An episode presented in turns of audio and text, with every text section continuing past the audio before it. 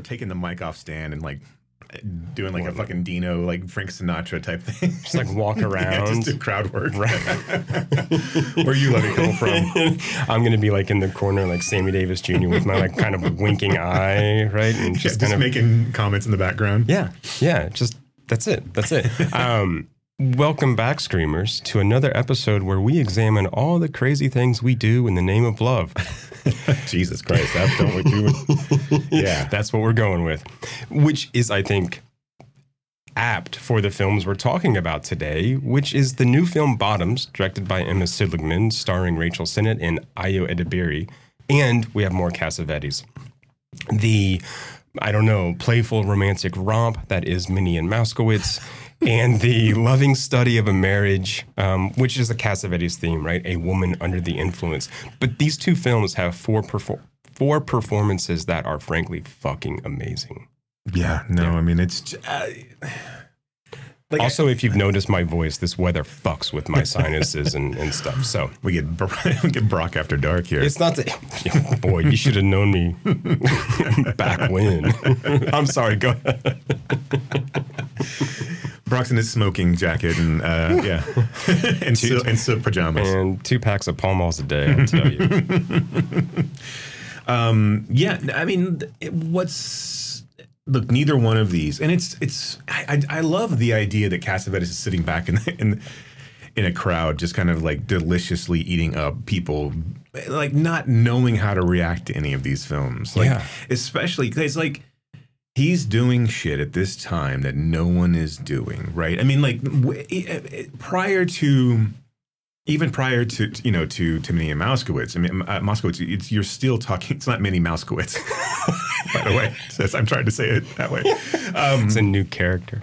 I mean, like he's ushering in the American New Wave, and then kind of riding the riding the crest of what he's uh, you know of the wave that he has essentially put into motion, right? I mean, and so now we're in a very brief period of time where Hollywood is kind of catching up with this idea of independent cinema mm-hmm. and like they're taking a huge hit because for whatever reason and and then so they're starting to like refocus and start going back to smaller million dollar films mm-hmm. The you know there's no money for big budget stars. So you're seeing things like uh you know like silent running. You're seeing things uh you know i can have a minute forget all the nut titles but Well, like but this is like in in part part of New Hollywood, Right, right, A- And and still Cassavetes is even even in this system is still doing it differently, right? I mean, Even like- among the Michael Ciminos of the world, right? right, and it's and it's obvious that people it takes years for I think I think he was appreciated in his time, but I do think that in a studio system that didn't really know what to do with him, that didn't really know how to um you know distribute his films, market his films, like they you know he this is a guy who is DIY on everything. And this is the reason that you see Gena Rowlands in 11 of his films, and Falk and, and Cassel mm-hmm, and mm-hmm. Gazzara, and this, and his mom and his dad and her and, and, And- Gena's and- and brother Roland's and like his, his kids and like all these people that stay in this stable of his is because he mortgages his house for every fucking film that he Yeah, does. yeah, and Falk chips in money. Right. And then, you know, and he's, he, you know, the studio doesn't agree with the poster it is that he's doing. So he puts together his own posters and prints his own posters and starts putting them up. And then he four walls his theaters, I mean, his, his, his distribution and, and, and rents out theaters for himself to get word of mouth. It's, you know, it's crazy that, that, that Hollywood couldn't find really a way to, to embrace him and to figure out how to really, mo- because again, he does this and we get to a woman under the influence which is a you know it's nominated for best director best actress should have been nominated i mean this is a year of godfather 2 so godfather 2 is probably going to win everything of course. Um, and you've got an up and comer in Scorsese and Alice doesn't live here anymore, which who, who was a huge protege of of of of uh, uh, um, of Cassavetes. Um, it, it's I don't know. I, now I lose my train of thought about. It. I was like, I started thinking along those lines. Um, but I mean, it's, it's so he. Oh well, I guess I was going to say he made he he does this for a million, right? Once once one point two does it for a million, He gets 500 something from Falk because Falk's flush from. And there's a really funny line from uh, Cassel. It's like a Falk would sit on a dime until it melted because he was so he was so cheap. but Falk's so invested, he turns down Day of the Dolphin to be in Women uh, Women under the, in the, in, under the Influence. Um, puts up five hundred thousand dollars as own money. All these people do all of this because they know you know they'll get paid on the back end if it all takes care of itself, right? And he ends up making ten million dollars on his own distribution of this film, and so that's nine million dollars in his pocket. That and it and it could had it have been you know done by a studio that had controlled the number of. I mean, like what's crazy to me too is like. I wonder if that million dollars included the 300 prints that he had to get made Right. to to to ship these around the country.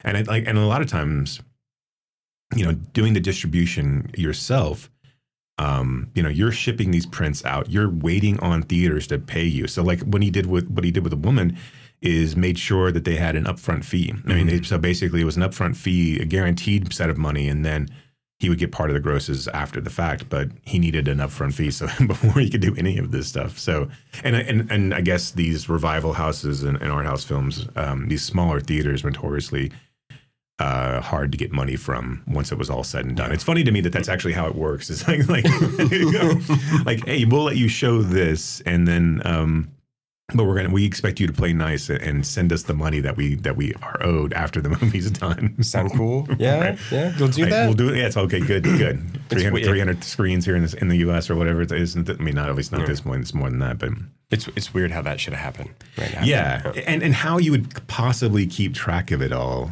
as as a as an independent filmmaker. It, it, Th- th- this is why so many sort of like crooks get into the film business, right? Yeah. I mean, I guess. like, yeah. what are you going to well, do? And I mean, like, if if you can, like this, like we don't see this anymore, right? A woman under Mm-hmm. influence played for 18 months in theaters. That's bonkers, right? And it's playing in New York and Los Angeles heavily, and then. You know, the Cassavetes is looking through newspapers, looking for theaters that play movies that he likes, so he can call them up and say, "Hey, I've got this new movie. You want to show it?" But I mean, like, yeah, this this idea that, of course, there is no home video market, right? There's no Right, like, so no one is, no one's even really waiting for this to come on movie of the week at this point. I mean, maybe people people in their backyard are setting up their own like reel to reel projectors and like white sheet in the in the back. Right? Yeah, I mean, so like in, in seven, and this was what seventy four at this Yeah. point, yeah. Um, so it's not it's nuts that that that you were able to keep track of the books and like to have even have 300 theaters or like however many prints because I'm sure prints get destroyed, but however many theaters you had this going in simultaneously Yeah. to try to keep track of all that. It- like for a guy like Cassavetes, I mean, who was so hands on with everything, it still had to drive him crazy that he couldn't really ever get embraced by these guys, and it was always a matter of like. I'm gonna go do some acting for them, and then this is gonna help me pay for the things that I love to do. And then, and then, but he really like worked behind the films. It'd be one thing just to make it, Yeah. and then to say, "Hey, I'm done with that, and let's let's let the you know chips fall where they may." But no, man, he's stumped for it. Everything. Yeah. I mean, do you really think I I see him more as like kind of working within this system to subvert the system? Like I'll go do Rosemary's Baby. I'll go mm-hmm. do Dirty Dozen. But I'm not but but I'm going to use you for that to go do this other thing that you won't let me do. So fuck you. I'll go play on my own. right, right? right. Where he does. I, I mean, I, do you- I don't know. I, I, I really wonder if he ever, like, really cared about being embraced by the studios or the big. big I mean, or if he was just like, look, we're we're making our stuff, and that's Yeah, I mean, whatever. I, I think he understood where he could get away with things and where he couldn't. Like Yeah. obviously, husband starts running up the bill, and he starts to get some of it taken back from him. Um, you know, he gets uh, the one movie completely taken away from him. I mean, so like I, I would imagine these are lessons. A learned. child is waiting. A child, that's right. Yeah, a child is waiting. Uh, Still, it's just sitting there waiting for Judy Garland to come back. Fuck you all. there's no place like home. Oh, God. Um, but yeah, I think at this point he probably has. But again, you that how many times can you do this? Yeah. If you look at someone like Elaine May, who then gets chewed up by the system, Yeah. and doesn't. I mean, like, because you would imagine, like, one at this point they're running in the same circles. And I think she did a table read for a woman under the influence, Mm-hmm. um, or was there when they were doing like the folk read or whatever. Um, but I think at this point, like you you would want them to just to say, hey, it, it, it would be nice. Yeah, right, right, right. Just to take over, just you know, pay me three million. I I I'm, I made this for a million. Pay me three so I can pay my people. Yeah. And distribute, you know, distribute it and pay me a percentage of the of, of you know after the fact. But he knows they're never going to let him do what he wants. I mean, that's the other thing too. Right, Even if it's just like, just let me do this and you do this, they're going to be like, Mm-mm. they're always going to have input and always. I mean, that's how these big, powerful institutions work, right? It- we'll leave you alone for a minute. right right it, it's it's it really is baffling and it and you know we come through waves because like this same thing starts to happen when the sundance uh, you know when when that kind of Mm-hmm. That kind of indie sort of- right you start to hit with slackers you start to hit spike lee and she's got to Sex, lies, and videotape. Right, so all these sm- small movies that are made um, that you know can then make their money back um, and become indie darlings, and then we see studios do the same thing. They start throwing, you know, Yeah. anything that's under a five million dollar film gets on, almost automatically greenlit. So you end up with a bunch of like weird uh, merchant ivory type films, and then like and then a bunch of Tarantino knockoffs that can all be made for right. basically nothing. Right, Right. um, but yeah, it's I don't know. It's um, it's I mean I, I do think that he enjoyed the freedom and obviously you know knowing that his stable of people were always around him and always Right. willing to kind of step in and, and work. Um, but again, I think at, at at a certain point, like especially as you watch someone like your protege um, Scorsese, like just you know take off. I mean, mm-hmm. like, and basically, I mean, he tells you know, you know, Scorsese gets kind of excruciated by him for making Boxcar Bertha, and everyone's kind of like making fun of him for it. And he's and he's he's about to sign up with Corman again to do mm-hmm. another genre, kind of like low mm-hmm. budget. And and Cassavetes is like, don't no, this Right. is you made you you spent a year making a piece of shit. Now go make what you Yeah, want. go right? do something else, right. right. This is how it right. works, right? Yeah. So I want to throw something out at you. The critic scholar Ray Carney, who's at Boston University, who, who's wrote a bunch, who wrote a bunch on Cassavetes, and I think wrote Cassavetes on Cassavetes with John Cassavetes. That's that's a lot. um, he suggests that Minnie and Moskowitz, A Woman Under the Influence, and Faces make a kind of spiritual trilogy about marriage, which I think is a really interesting way to frame those three movies. Right. Right. We've talked about Faces. We're going to talk about these other two, but I think that is a really interesting way, especially because the order is wrong. right, Right, right, right. right. Um, but you can see how Minnie and Moskowitz would be the beginning Right. right? And then we get a woman under the influence as kind of the the middle piece, and then faces is, is this disillusioned like finale. Yeah, I, I, but I do think that as we're going to get into, I do think that Minnie and Moskowitz and and a woman under the influence do focus more on their female characters than Faces. Oh, does. yes. Yeah. I mean, Faces is is a split time, but I do think, um, you know, I do think the male narrative drives Faces more Sure. Than it does in these other movies. Yeah. Yeah. Um, and I think by the, I, you know, it's by the time that we get to a woman under the influence, I mean, everything that's come before it, this is his fucking masterpiece. Oh yeah, yeah. And, and not only that, but it's Gena's masterpiece yes, as well. Yes. Uh, This is, and did you know there's a there's a four there was a the original Yeah. four hour cut of this Yeah. film? Mm-hmm. mm-hmm. Because if Cassavetes is going to you and saying, "I need to cut this back. It's too hard on the audience," I can't imagine what that four hour. Yeah. But, but people who saw it said it was fucking brilliant. That it was just amazing. Um, sh- well, I mean, I tend to think most of this stuff is brilliant, and amazing anyway. So Right. I can't imagine that kind of unfiltered then look at this and how, but how hard. And again, we'll dig into this more. I, I just wonder tough. where. Right. I just wonder where it was because I mean this was clearly written for Gena. Yeah, This was something. You know, it started out where um, they wanted to do. I guess Gena was looking for something to do, um, and they were talking about doing a play. Mhm. And he had written this play, and Gina was like. Um, I'll I'll kill myself. right, I'll I, I die. can't, I can't do this more than two nights in a row. What are you fucking I'll crazy? Like, I'll- I'm- and he's like, all right, I'll make a movie.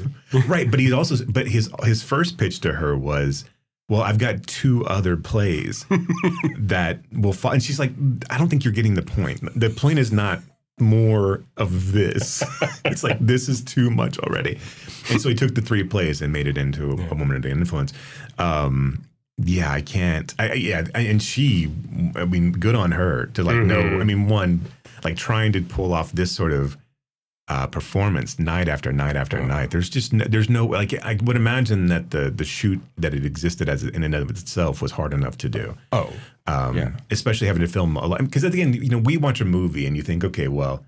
Uh, you watch that scene, and that was the scene, and it was only the, the dinner scene where they're eating spaghetti in the first, in you know, in the basically breakfast. the first right spaghetti for Breakfast. breakfast at seven a.m. Uh, took a week to film. They said by the end of that film, by the end of this, uh, they had they'd run out of sauce, and like the spaghetti was just covered in ketchup.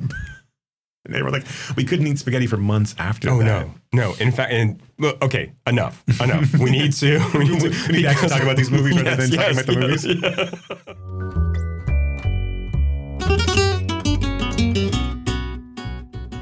we need to talk about bottoms before we jump into Cassavetes because I, I think we do want to talk about this because it's a new film. It's brilliant. Um, it fucking rules. Okay, so Could the ugly, untalented gays please report to the principal's office? Guess that's you guys. Tonight is our night. We're getting the cooch. I'm gonna talk to Brittany. You can say hi to Isabel. What would I say? Hey, girl, how's your boyfriend? How's his penis? I'm gonna expel you both for committing a crime against Jeff. Get out of the car. You can't tell me what to do!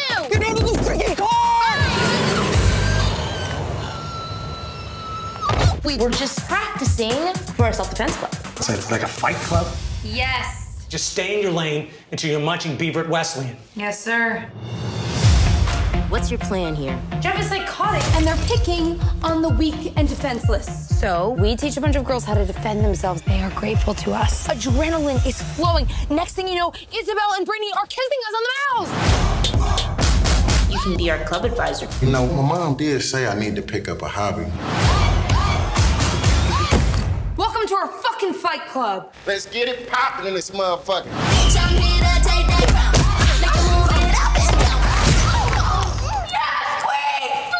I want that trophy. To have a safe space like this, it means a lot to people. I'm gonna finally reverse stalk my stalker. Yeah. I'll be able to kill my stepdad. Awesome. Okay. He seems so supportive of women, especially the hot ones. Men need therapy. Are you cheating on me? No! I literally saw you yesterday. Shut up, nerd! I fucked your mom! We are literally at the bottom. We have nowhere to go but up. Your club is over. They deserve a shot at showing everybody how fucking cool they are. Let's go fuck up some football players. I want that trophy. You created a fight club to get some coochie. You don't even know how to work that thing. I know y'all ain't tickling the pearl. I just don't know if you sh- you're supposed to be talking to us like that, just like as a teacher. This is this is Bottoms. PJ and Josie are two unpopular, horny, queer, lesbian teenagers. In an attempt to gain the attention of the respected crushes and to get laid, they start a self-defense club, read Female Fight Club. Everything seems to be going according to plan until their myriad lies are unearthed and they are faced with embarrassment and ruin. They must then work to redeem themselves in the eyes of those they hurt and come to the rescue of those who never really saw them in the first place. Can I say before we get started, if you haven't seen Bottoms, and I'm assuming most people haven't because it's just not, I mean, it's still in theaters, but it's go fucking see Bottoms. Go see it in the theaters. Please support this film. I mean, not that that's ever going to do anything, but please support this film because it is so fucking good. And this is the type of movie that we should be supporting. Mm-hmm. I mean, Shiva Baby was brilliant. This, like, is, I mean, and again, I, I don't say this with hyperbole. I really believe, I mean, this is this generation's Heathers. Yeah. This is this is as good and as subversive and as you know, I don't on point as Heather's Mm-hmm. was in '89. As this, I mean, and, and so, and I, you, and I know that gets thrown around. I mean, it- because of Heather's as being what it is. Um, I don't think anything's come close to it except for Bottoms. Yeah.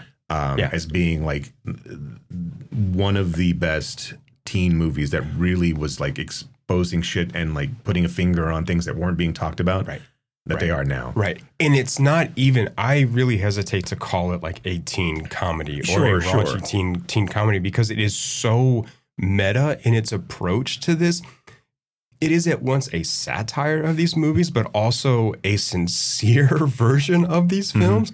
It is it is so brilliant to see how it is that the, it is at one point it is winking at you and the next it's taking itself seriously and you're not really sure when the either is happening Right, right. I, that is so hard to pull off Yeah. it's so hard to pull off and i know that like the Apatow comparison and the Booksmart comparison is being thrown around, but I don't think so. I think this is so much smarter than those films. Yeah, I don't. I mean, I get it, but app, but neither But one. that's of, an easy. But let's take Superbad and Booksmart, which are probably the like. And uh, as far as the spectrum, Superbad's Yes. probably the most. Is, is the highest grossing teen film of all time, and Booksmart is one of the first ones to really introduce lesbian protagonists who are seeking out a lesbian Mm-hmm. relationship. eh, eh, you know, in in in high school. Um, and and but one they are still one super bad you can kind of put in the corner because Superbad is just a bro comedy eh, more than anything else. I'm not saying it's not good, and I'm not saying it has its good. I mean, I think Cera is brilliant. I think there's some really really funny moments in Superbad, and I- as an overall comedy, I think it really works. And as far as like an Apatow driven comedy, I also think it works because it's one of the shorter ones and it doesn't overstay its welcome. It also, but it also, Superbad doesn't know what to do with its females characters, right?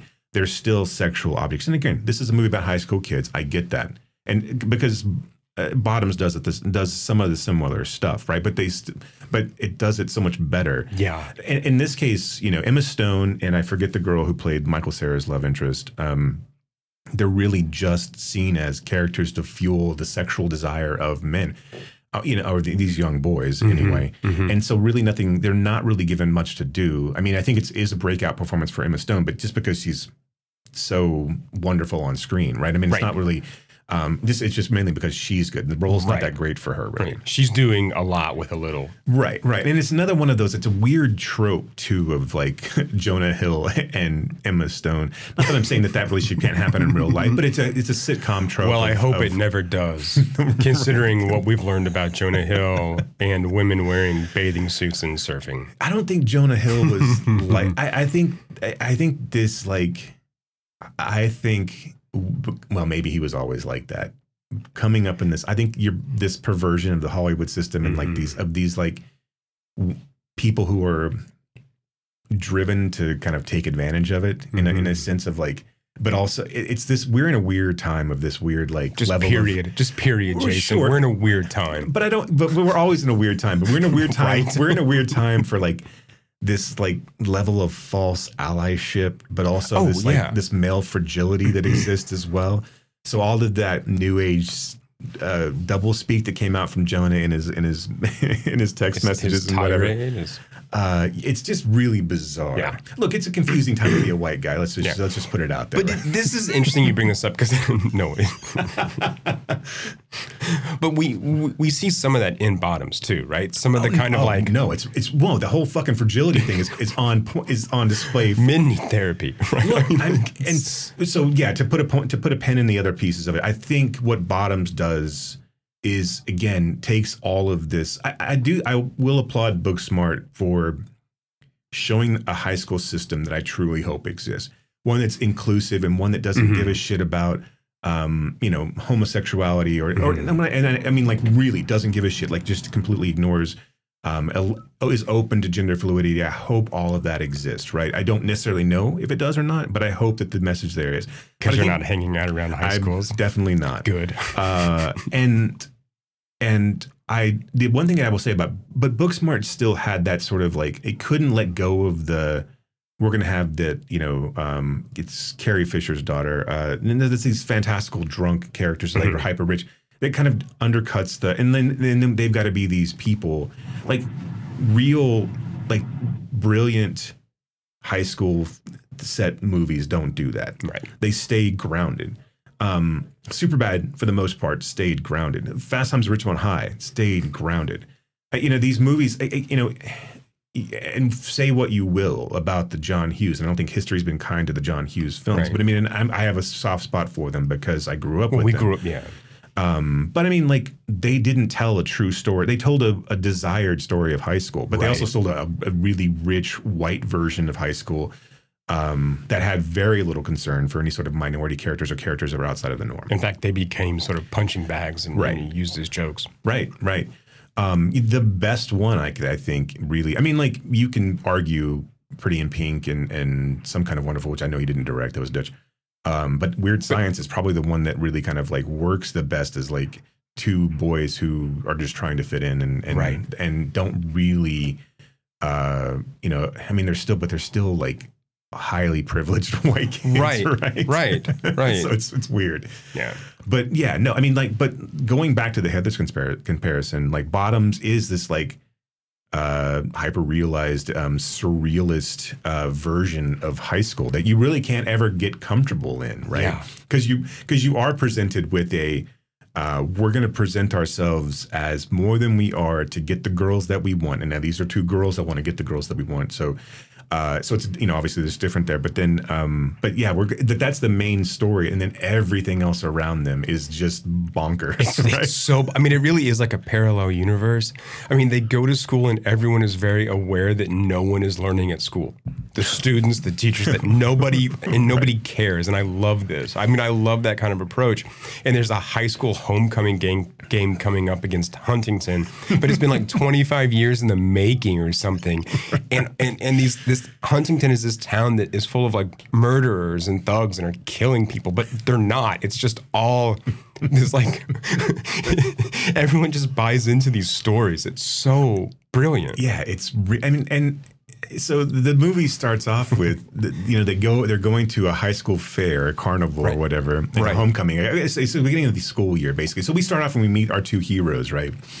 And they're basically talking about how they want to fuck these two girls in high school. And these This is the year. and this is the year that we, we're They're finally get seeing into that which is so good, right? It's so like good, like that they take they they they put a spin on all of it, right? Yes. because it's this is the American Pie setup, right? Oh, we're finally seniors. Right. We're finally gonna get fucked Right. now. We're finally gonna do it, right?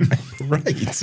um, so it's these two nerdy, you know, and nerdy to, to you know, obviously they're dressed up 25 year olds or 30 year olds, right. whatever. right. They They're are. like 20, 28, 27, 28. This is a point of contention for me because Anyway, Yeah, I know, yeah, I it's- know, it's- I know. it's- It's, you're looking at at adult women playing high school, high schoolers, and you're conflicted about the level that you find them attractive. Right. And you're like, should I not be finding them attractive? This also, I think, says that what we like nerdy girls. I, I, don't, I don't know. Like, what is that? Oh, okay, sure, but but yeah, but I think again. These movies know that, and they play on this suspension of disbelief, and like that's Sure. you know, I mean, And that's how you get adults to go see it. It's still Right, creepy. I don't know how to. I don't know how to really process it, but it's creepy, and I realize that. I'll just put it at that point. well, okay, yeah, I'll show myself out. yeah, good. the rest of this podcast will just be another hour and a half of me. So they go to the they go to this carnival, this high school carnival, and um, they, they're basically walk in and they're like, you know, this high school doesn't hate us because we're gay. they hate us because we're losers. We're not talented. because we're we're ugly, untalented, and gay. it's like, but, but it's again, it's so. But this goes back to that idea you just said about how they don't. It's not really about the being gay. It's just like we just don't like that you're a loser. So, so the the gay, the queerness of the high school is in a way very much accepted, right? Because the one other there- reason, yeah, there was the one gay kid who's in theater, who's, and they're like all excited about Everybody the- loves him, right? Everyone loves him. Everyone Everybody wants to know what the new show is for the Yeah. year, kind of thing. that was that was good. Um, you know, they obviously have a, an awkward interaction with the two love interests at the carnival, um, in a really funny back and forth. Uh, Hot dogs are a theme. right? Yeah, no shit. Really? Right. Moskowitz loves hot dogs, and in, in this film, right, Sennott is talking to Kaya Gerber. It's like, let's get a hot dog, and she's like, no "Yeah, buns. like, you can eat a bun. Come You can, come on. So one of the, one of the girls is kind of a Instagram influencer that they're in love with, um, and the other one is just a cheerleader. um, she's the cheerleader, Right. I mean, she's the quarterback's girlfriend. and uh, her, you know, and the quarterback is this is obviously a worshipped deity at the high school. Uh, so much so that even all the other high school football players, um, you know, uh, hold him up on a literal on a, on a pedestal. pedestal, yeah. Um, and he's dating the head cheerleader. They get into a fight. Um, the two girls pick. Uh, they, they basically offer her a ride home. They offer her a safe space. Say, right. yes. Do you need a safety ride home? And then They're they, even playing on this language, Oh, right, of trauma and safety. It's so good. and then the white fragility comes in because this the the the football player is out front, and I I thought this was that uh the it, he looks like the Skarsgård kid who plays um not Skarsgård but uh the one who plays it that plays Pennywise in it. He, he looks like a younger version of that Okay, guy. I don't know yeah. who he is in real life, but uh He is in the the actor is in that um, red, white, and blue and wait, red and royal blue. Is that the new film? So he's he's in that. I mean, Okay. So they tap him with their with their car accidentally, and of course they hit his knee. He immediately, I mean, they barely great get his knee, and they, he falls down. And all the other football players are around him. They, they, they, you know, they cradle his head, scream up to the star, scream up to the sky about why this is possibly happening. Um, you know, and then they figure out that that the a way in is obviously to create this this uh, this group uh, that is going to help teach self defense because these girls have also been at juvie all year long, all summer long for some. It's a rumor that's getting Right. passed around that they've been in juvie. They and, and, and Sennott like tosses it off as a joke to one of their like other kind of colleagues slash friends, and she's like, "Oh my god, you're in juvie," and she's like, "No," and then it just keeps going, and she's like, "Okay, let's just like lean into it." Right. But again, like it's such a it's such a kind of high school thing too, right? This this like just running with that lie to kind of keep. Well, I mean, not just high school. We do this all the time, right? but to just kind of like keep going into that until it all blows up in your face. They sit down in class the next day, and in the corner of the class, and of course they only have really one class, and then they go to gym. In the corner of the classroom is a caged, shirtless football player, which is just obviously, a, you know, a, a specter of male violence that's always at the ready. Uh, this movie does so many things like that, and and and and and, but it doesn't address them, right? I mean, until it does, right? I mean, obviously that right. that that rage. So when they start the Fight Club, eventually it comes out that they, um, you know, they might be frauds and they weren't really going to juvie, and they're only, and it comes out eventually that they're only doing this to get sex. But the and the football player, one of the football players, turns that on them, and then basically tries to expose them as frauds by saying, "Well, you can't even, you know, you, you can fight, but really, what we're going to do is." Um, and then so they they release this this gigantic, huge man to fight this girl to, to, to prove that that men and women um, that women can't actually compete with men, and, and especially in, in physical sports. I don't know. Like, there's so much stuff like this. It turns out that the lead football player is cheating on the girl on on, on the head cheerleader uh, with the mother of one of the other girls that's in the fight club. Kind of this uh, mouseier girl who's like kind of like the moral center of the film. and who's actually right kind of running the fight club and understands the value of this fight club and what it is actually given to everyone else Right. right? This kind of camaraderie but also a sense of purpose right? A sense of belonging and a sense of strength i think. Yeah And then in the midst of all this, you're thrown in Marshawn Lynch as who's a, a going through a divorce.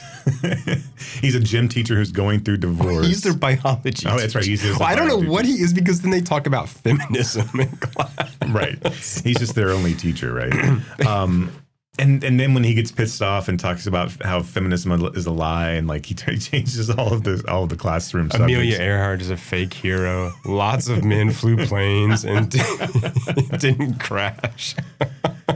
Oh man, this movie's so good. It's so so It, good. it really is there, and there's a lot of there's so much to miss too. I mean, Mm-hmm. I'm gonna have to watch this multiple times to catch everything because there's at one moment when everyone else in the Fight Club figures out what what our two heroes have been doing. Um, a, a black girl stands up and she's like, "This is just like second wave feminism all over again." Right? and just walks off. And I'm like, and, and and just I like laughed so loud. I was the only one laughing at that line in the theater. Um, there were only like three people in there, but it, yeah, at the time. But it, I mean, lines like that that come so fast and then are gone. Yeah. It's so good. Um, and again, Marshawn Lynch, really clever. The Kaya Gerber and Havana Rose Liu are sort of like the two crushes, Mhm. right? And there's, and I'm sure that people caught this, but again, something else that I just thought was really smart was where um, Kaya Gerber's like, no one, no one knows that I like work really hard and I have my own like jewelry business. I have this and I have that. And I was like, really? And she's like, yes. see. and then when Havana Liu goes back to Jeff, our quarterback, right? She breaks up with him and then ends up back with him. Kaya Gerber goes, Well, my identity is tied to her. And just, and I was Completely like, It's disappears. so smart. It's just, but it's so smart. And Yeah. it's so really astute in, in its perception of, of not just high school age young women and, and men, but kind of everyone. Yeah, I I mean all of it. All of it. Mhm. All of this like every trope that they take down, every is you know from the from the big game to the the hated rival to the football team that really doesn't do anything to to um you know the the elongated, bloody, gory fight sequence, you know, Mhm, where our mhm. heroes finally, you know, and our whole girl fight club kind of takes back and, and realizes it. I think you killed that guy. I was like, yeah, yeah. No, he's dead. He's, he's definitely dead. um, I, it, uh, there's, I think there's a, few things default. I think, but I think a lot of things that are that are default mainly fall on. Just again, it's it's it's, it's a hard line to balance Oh, a yeah. perfect Yeah. comedy in in the Yeah. in this sense. So like, and you only have a limited budget, and so like a lot of the people that they got that were in the film were local hires that they, where they were filming. So like, Mhm. not every not every bit I think works hundred percent. But that, but I mean that's really Yeah. honestly it's it's, it's a, such a small part because everything else is so smart about this movie. Again, like seeing it so many times, like wanting to see it again, and it's not available on streaming yet. Um, but there's so much like even in the background from the posters and the walls and like and, and just the shit that's written Yeah. on the chalkboard and things like that. I know, right? And you're just trying to read everything, and you can't. There's so much there. There's Right. so and so much thought went into that, and the like Sistine Chapel painting, right, of the, the quarterback reaching out to touch the football. it's it's great, and I mean, she had so much more money to do this film than she did Shiva Baby. Um, I read that th- th- there's a great article in the latest issue of New York Magazine that talks, uh, or that is kind of a profile on all three of these um, main components. That sounded objectifying, but I think you know what I mean of, of Seligman Sennott and and Edebiri, who all went to Tisch together. They were, were around the same time, and so Sennott was in the short film Shiva Baby, and then did the feature, and so she and Seligman became close, and they started talking about this like at that point. So they've been working on it for a while. They meet like once a week to to work on the script, and then Seligman figured out that Sennott knew Edebiri, and she's like, "That's who I want is Josie. You know her, cool." and so it all kind of came together, the three of them, and they were talking about how they were working on like the crew were these 40 and 50 year old teamsters and they were like mm, most of them were nice. Right. you know these three women kind of telling them what to do. Like most of them were were really lovely. Um, but i like that. So something that i think is is interesting about this too is that seligman identified as bisexual but then she stopped dating men so i guess she would identify as a lesbian but um, the other two won't be pinned down on their Mhm. sexual identity, which I think again, like not not complicates the film, but isn't saying like, oh, we're two straight women playing like gay women, right? Right. Their their whole thing is like, why does it matter? Why do you care how we right identify in, in this Right. way? Just like leave it alone. I heard one criticism of the film is that it doesn't quite go hard enough on the sex scenes uh, or the one lesbian sex scene. Yeah. I, I, I don't know. What do you, do you have a take on? I mean, like, what's so your take?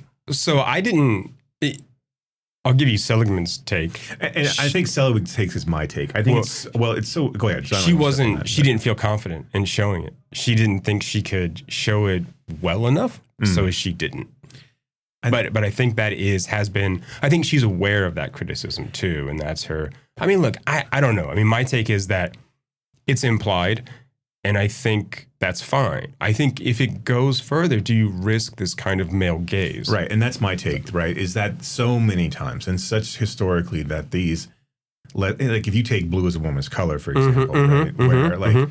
you how can you not think that that's made for the male gaze? Well, and it turns out it was. Right, right, right. Um, and so you risk a a uh, you. I think you risk changing. And, and, again, I, think I, well, I think to finish my thought. I think you risk damaging your film if you go too far with that. I get the sentiment that we need to break boundaries there. Mhm. But honestly, I don't really know. Like again, I appreciate Cinnamon's uh, lack of confidence in that case and, and, and caution because, um, because of, because we I mean, look, this is not something that hasn't been portrayed on film Right. for a really long time, and specifically for salacious reasons, right? Mhm. And also, if you go back to like, if we are categorizing this as a teen film, and that's something we want, like again, you talk Heather's is meant for to punch Hughes in the nose, right? Mhm, It's mhm. meant to take those rich white ideals Mhm. and fuck them up and, Mhm. and David Lynch them. I mean, essentially. Um, and so, to this extent, I think you do want Bottoms to be a teen film. I do think this is something that should reach out to to, and I think it will. Um, but I don't. But if you look at the films that have sexuality and explicit sexuality in them, specifically the Hughes films, I mean, they're all about the male gaze, right? I mean, Right. like the opening shower scene in Sixteen Candles is nothing other than objectifying a girl, like. Um, and so I think that it's a I don't think it's necessary in this case, Right, right? right. I think that's one of the things I think Booksmart did a really good job with is the Mhm. the, the the kind of fumbling, awkward initial sex scene um, was I think handled really well Yeah. in Booksmart. I I think this one was fun. I think it was nice. I think it was. I mean, and I, again, I didn't want it to. I just, I wouldn't want it to be that mo- moment of the movie that's replayed over and over and over again because we get to see two girls go at it. I think that's. Right. I mean, like it just undercuts everything we're trying to accomplish with, um, you know. But I also get the point. But I mean, I, I just don't. I don't know. Like, I don't think we're in an era of let's display sexuality in this sense Yeah. to kind of progress some sort of because again we've portrayed sexuality in such poor terms historically in films that it's only it's it's, it's going to take something um really transgressive to like to kind of, or you know progressive to to to move the needle in, Yeah. a, in a positive way because again we as we try to do it or you think you're trying to do it in something like blue is a woman's color ends up just being subverted for but yeah you're just going to fast forward to the good parts right? It's just like, you know what and I don't mean- quote he, he meant quote unquote good parts. Right, right, right. And, Yeah. I don't mean. I mean, I'd say that. Léa Seydoux and Adele Exarchopoulos are two of our most underrated actors working today. Yeah, agreed. Agreed. that was my Sean Penn moment. but, but I think What's funny about their names? I think there's a callback in this film to that where at, at the end of the film, to provide a distraction, um, Sennott kisses another girl and everyone's kind of looking. And then Kaya Gerber, who was Sennott's crush, goes, Oh, yeah, I'm not gay. I just like gay porn. But I think that is a kind of reference to this. Oh, you want to watch this thing, all right? You Right. want to sort of see this. And I I really, again, that was something smart that you can think just applies to her, but then it's like everybody else. Um, and I think showing too much of the sex scene, you run the risk of now becoming like Revenge of the Nerds. right, right, Right. Especially because of the whole conceit. I mean, that's where I'm sure you were going, right? Is that Yeah, these girls are lying to exactly. these right? They're, and so they're setting up two other girls um, based Yeah. on false pretenses, which I kind of bristle at a little bit because I feel like I feel like we're the pendulum swinging too far into this idea of like we've got to completely be ourselves and we got to complete. I, I, I feel like I feel like the criticism is is a is a bizarre kind of misplaced one where we can't put on a better. Ver- I mean, like again, I'm not saying lie. I'm not saying go out and do the MTV pickup Right. artist bullshit. Right, Right, right. I'm, I'm not. But this idea that teenagers would try to learn French to get you know sit next to a girl in French Right, class. right. I think that's I, that's a little. I think it's a little silly to start picking apart one Oh, I- I- uh, the motivations of youth to get sex. Yeah. Let's. I mean, look. I want all of it to be consensual, right? Right. And I don't. But but I but I I hesitate to say that. You know, we can't.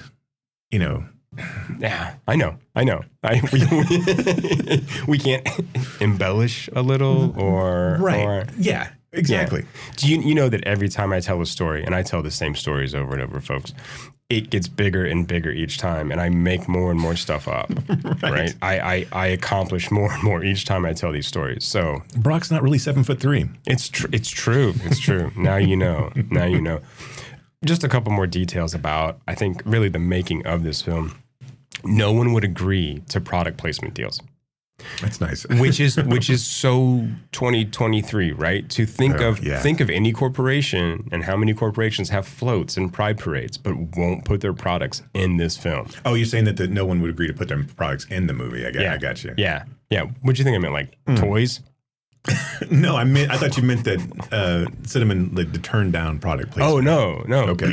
so i mean this is something else that's really interesting about this film too is that time frame is never i mean it's set in current times but there is no technology right. right? Right. You can look at the cars and you're like, okay, that's that's a recent model car, so you can sort of figure that out. But Right. that- like, there's only one cell phone and it's a flip phone, Mm-hmm. right? But there's no iPhones, there's no Android, there's nothing, nothing. which which again I love because it's this kind of like nebulous. This is where we are, right? I mean, just kind of wherever it is is where it is. But also, a lot of the first choice locations Seligman wanted to shoot in, she got turned down or like Sure. pushed away because the New Orleans Archdiocese read an article in W Magazine. yes, yeah, I know. Those are words I thought I'd hear today. right. And so they pushed back on all this. They kind of wielded their influence to sort of get them, you know, turned down. So they, they ended up shooting at like an an an abandoned elementary school and a small HBCU. At a certain point, do you not like money? I know, I know, Like I know. you know it's going to get done, right? I mean, like you know it's going to get done. So why not take the Right. Yeah, yeah. I just, I just, but again, like this is the year of our Lord, 2023, and we're like, oh my God, girl on girl action. I'm so sorry, we can't, we can't abide by that. Right? AT and T and and Apple are gonna have their their floats in your gay pride parade, but you can't use our stuff. I'm sorry. I'm sorry. It's ridiculous. Here's a question that I want to ask you about this. Well, not really about this film, but about these three. What's next? And what I mean is, are they going to keep making weird, cool shit, or are they going to get gobbled up by the IP monster? Uh, Cinnamon, you mean? Or these these All three of them. Yeah. Um, I mean, hopefully not. Yeah. Because Right? I mean, like Ed if- Beery has a a shoot for Marvel's Thunderbolts or something. She's gonna be she's gonna do something for that after the strike. I'm okay with the actresses. Dab. I'm okay with them doing Cassavetes, right? I'm okay with them doing the Dirty Yeah, yeah, yeah. Or, as long as they come back and do bottoms up, right. that's the sequel. yes. Uh, um, I can't imagine. I mean, like I don't know. You you take someone uh, like Elizabeth Banks, um, Who produced this film? I mean, her company her produced. this company film, yeah. produced it. Yeah. Um, I don't know. I don't know. I don't know what their sentiment. I don't. I mean, like again, I, w- I would think that the um, I don't know you because you oh, again you see uh, Barbie and you see Chronicles of Narnia and Right. and um, I, I just I, I I don't know. I don't know if you know. Um, I hope not. I guess is my answer to that question. I That's hope the that, right I hope, answer. I hope that they stick to uh-huh. personal storytelling, and I hope that something then breaks out. Right. I mean, like. take what you I mean like you know where Banks kind of breaks out with Pitch Perfect or something mm-hmm, along those mm-hmm, lines where you mm-hmm. and then you can make things that speak to you because I mean like if you look at Banks's and I'm I'm not a huge fan of her work to be quite honest I mean I'm a, I'm a huge fan of her being an, an actress I think Yeah. she's funny um and I think she works really well with like when she's with the state guys or anything like that but um but like I don't find her sensibilities as a director all that intriguing. Like Charlie's Angels really didn't have much going for it. I don't. I did not find Cocaine Bear. Cocaine Bear to me was Snakes on a Plane. It is a it is a title of a movie that sounds like it's going to Yeah. be fun, and then when you actually get it there, wasn't stimulating? right? It's just yeah, it's just not. yes, And the come down after the movie was harsh. right, right, right. And I kept having to watch it over and over again, more and more times, um, in order to get the same sort of thrill from it just watching it once. Uh, um, Yeah. No, but I mean, like, I don't know. Like, to me, I would rather see Elizabeth Banks in front of the in front of the camera um, Instead of behind it. instead of behind it, doing something that's that's fun. And again, I understand there's more money and there's more control, but um, I, and again, I don't necessarily find like her, her keep going, keeping going back to the well of Pitch Perfect, and and I understand why because there's money behind it, but. I don't find Cocaine Bear or Charlie's Angels to be particularly Yeah. compelling personal stories. Now, again, I don't necessarily know if that's what you wanted to do, but but Cinnamon coming from Shiva Baby and Bottoms, I hope that there's more stories being told here. I hope that she gets some sort of avenue on Netflix or something to do kind of a um, you know. Uh, a Wes Anderson, Baumbach type of you know female version of those guys who get to do the stories that they want to tell over Yeah. and over and over again. Because I mean, she's really clearly got talent. This should be kind of an Apatow. Like the, the best bet would be for her just to kind of go the Apatow route. Mm-hmm. Is to write to start building and, and building on getting more and more budgetary. Um, you know, higher budgets for each of her movies coming out, so she can do more and more and more. So, And but- she can do her own version of This Is 40, which would be.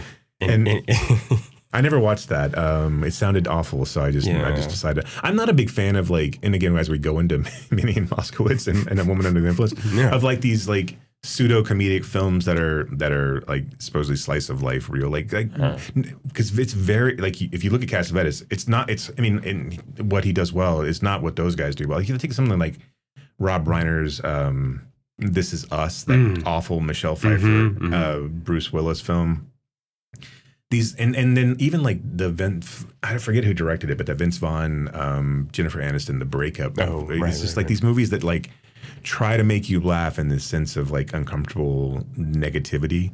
Like it's a hard it's a hard thing to pull off. Which I think going back to bottoms, one last point before we get off Yeah. of bottoms and go before we get off of bottoms and uh, go into Cassavetes is that I think it's what all, Cinnamon does so well here is makes a good movie while also sending up the movies that she's trying to oh, make, right? Because this is a solid, feel good, funny film, and it's not just because they're poking fun at the shit that came before it, and, and so like. It's the same thing again. I keep going back to Heather's. It's the same thing of Heather's. These are these movies that it it knows its boundaries and it knows, but it knows first and foremost it's got to tell a good story. It's got to tell a compelling story. And our two leads are wonderful. Oh, the two love so interests good. have agency and they're wonderful together. And then everything else. Play, I mean, like like it's a fucking godsend that you find Marshawn Lynch who can who can improvise. Did you know that whole sequence when they are in the first when they're sitting in the car and they're talking about their lives together and how what their future lives are going to be and she's going to marry a guy who's in the closet. that whole was improvised by her. Well, they are hilarious. Yeah, the two of them are so funny. Yeah. Did you have you watched? excuse me. Have you watched any of the Ayo and Rachel are single Hmm. shorts? Not yet. Oh my, they're brilliant. They are. I just I can't. I don't have enough superlatives to talk about how good they are. They are so smart and so sharp, and the two of them play so well together. Um, but it's like that. That that scene is like one of those shorts. It's so so good. It's so- but the kids know something's off. I mean, just- yeah, she has. They're, they're sitting there talking and they're lamenting their lives because they went up and they've shot their shot with their the the, the girls that they wanted to, to get missed. with, and they missed. So they were in their car lamenting their lives and lamen- lamenting their senior year for sure. And Ayo starts to go off about how she's gay, but she's going to marry a closeted straight boy, and they're going to go off and have kids. And the kids are going to know something's off. And, it, and she, it's like this five minute long monologue that she completely improvises, and it's just it's oh, awesome. Oh, it's great. Yeah. So check out Ayo and Rachel. Rachel are single. It aired on Comedy Central for like a season, but these are like five minute like skits, and they're just man, they're yeah, they're brilliant. Um, so yeah, go see Bottoms, everybody, um, and let us know how right we were about the brilliance of that film. Tell us how good we are. Yeah, tell us how smart we are. Okay, Jason, are you ready to talk about Minnie and Mouse? Yeah, let's talk Moskowitz? I keep saying Mouskowitz. Right, right. Yeah, same Minnie here. and Let's talk about the Disney fi- feature Minnie Mouskowitz. If this were a Disney cartoon, John Cassavetes has a continuing love affair with people. He finds them fascinating. Now he reaches into the crowd and picks a couple of rare originals. Seymour Moskowitz. Many more. Minnie and Moskowitz. It's that kind of a love story. Gena Rowlands is Minnie. Get more aroused, more willing to give of myself. Seymour Cassel is Moskowitz. When I first looked at you, I, I said, that, there she is, that's the girl. The reviewers and critics just flipped. Comments Time Magazine. One of 1971's 10 best pictures. One of the few movies in recent times that could be called joyous. Nuts. You're absolutely nuts. From the Saturday Review, Minnie is the best made of the Cassavetes films. It is also the warmest. It's mainly being alone that, that makes me so irritated. From Newsweek, magnificent performances. Seymour Cassel is splendid. You got a way of looking down on me, of thinking that you're better than they are. Actually, you're just a girl with good looks. Says New York's Cue magazine. Gena Rowlands extraordinarily appealing. I wish she'd make a million films. Let me see that face again. Seymour, it's not the right face. That's not the face I dreamed of. That you're not the guy I'm in love with. The New York Daily News. Four stars. A human, very funny comedy. You want to marry this bum? Go ahead and marry him. Get in the car. No! Get in the No! car. No! No! Get in the No! And from Mademoiselle magazine, it's a masterpiece of wackiness. No sense of you. Absolutely none. Yeah, but you're disgusting. You have something that belongs to me. No, listen. No, no. Cassavetes people are screamingly funny, No. painfully funny, achingly funny. I mean, it just happened, Minnie. I mean, it started and it just happened. I don't know. Don't you understand that it's not there, Seymour? It just isn't there. Says Newsday.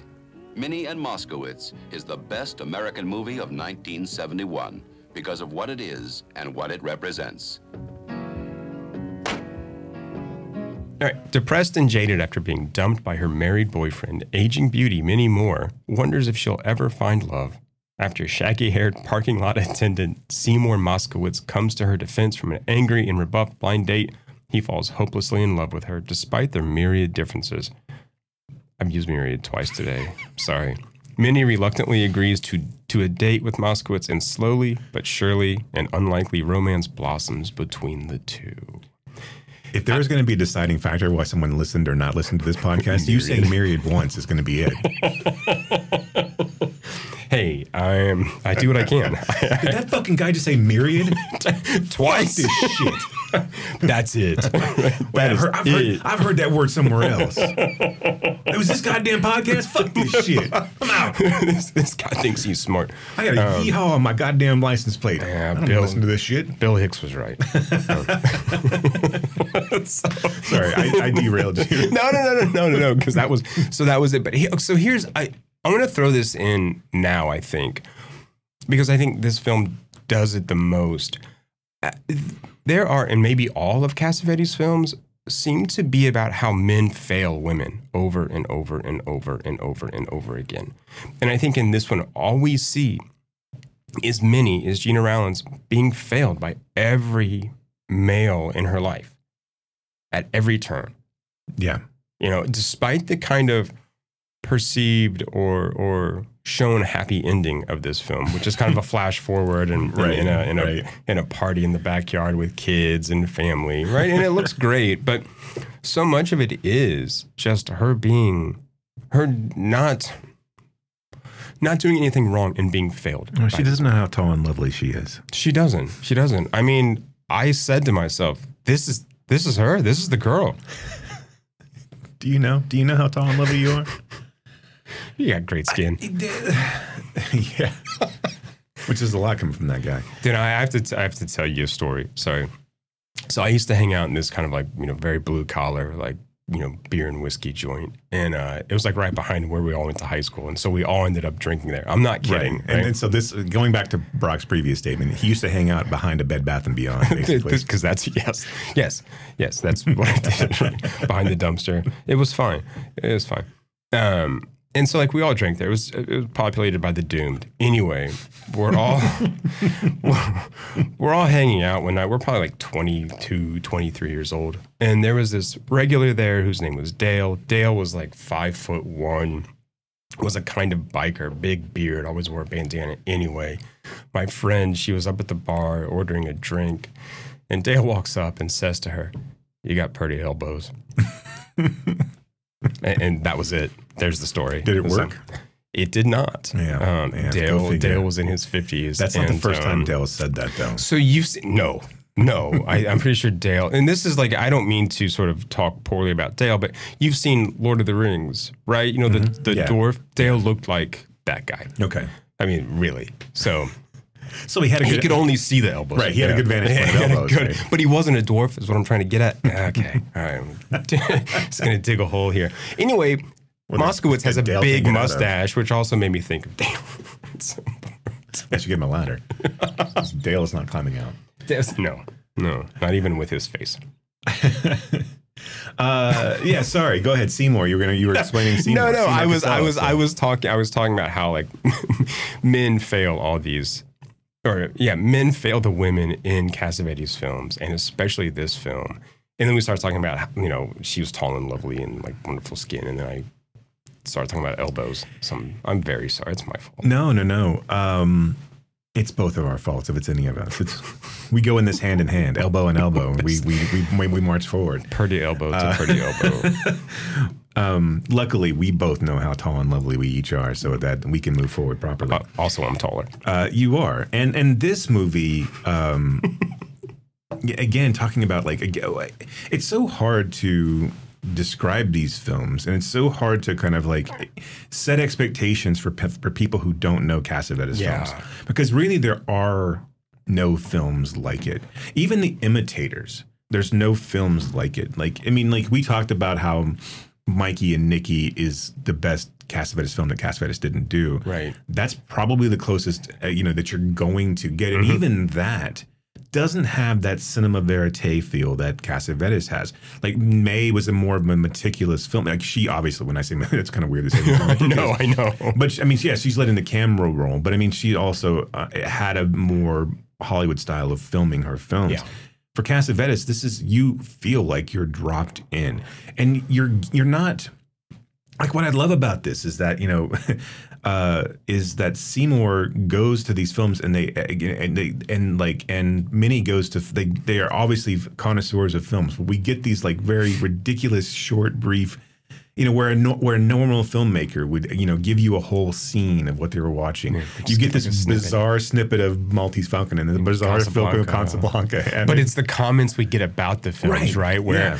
Gena Rowlands or Minnie's like, films lie to you. It's just an illusion, right? Which is just such a great, I think, like Cassavetes almost like fuck you to everyone expecting a conventional sort of thing. Yeah. Right? Yeah. It- the movies are a lie. Right.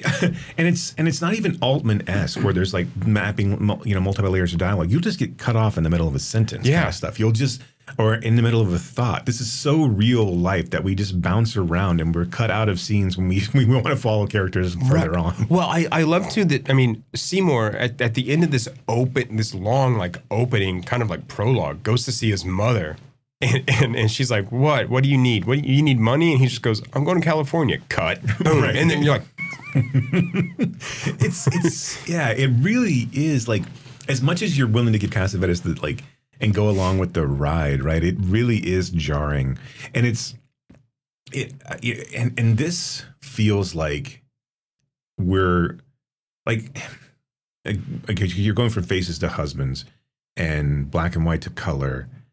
Um, I mean, this feels like the the further on transition from from husbands, right? This feels like him getting kind of control back over the editing. Where Mhm. husbands still seems like it's the more studio friendly picture, even though this one was supposed to be geared towards that, right? Right. And even though studios had no idea how to market this or what to No. do with it. Um, but yeah, you. I mean, like it, seems like you're taking a, a you know a, a, a concerted step in his evolution from um, you know as a filmmaker going into this movie and, and kind of getting into that and, and you know and studios at this point are coming off of Easy Rider and, and other types of like kind of like avant-garde hippie culture and which is why probably this gets greenlit in the first place is you've got Cassel and you've got this idea of this kind of counterculture that exists in, in the underbelly.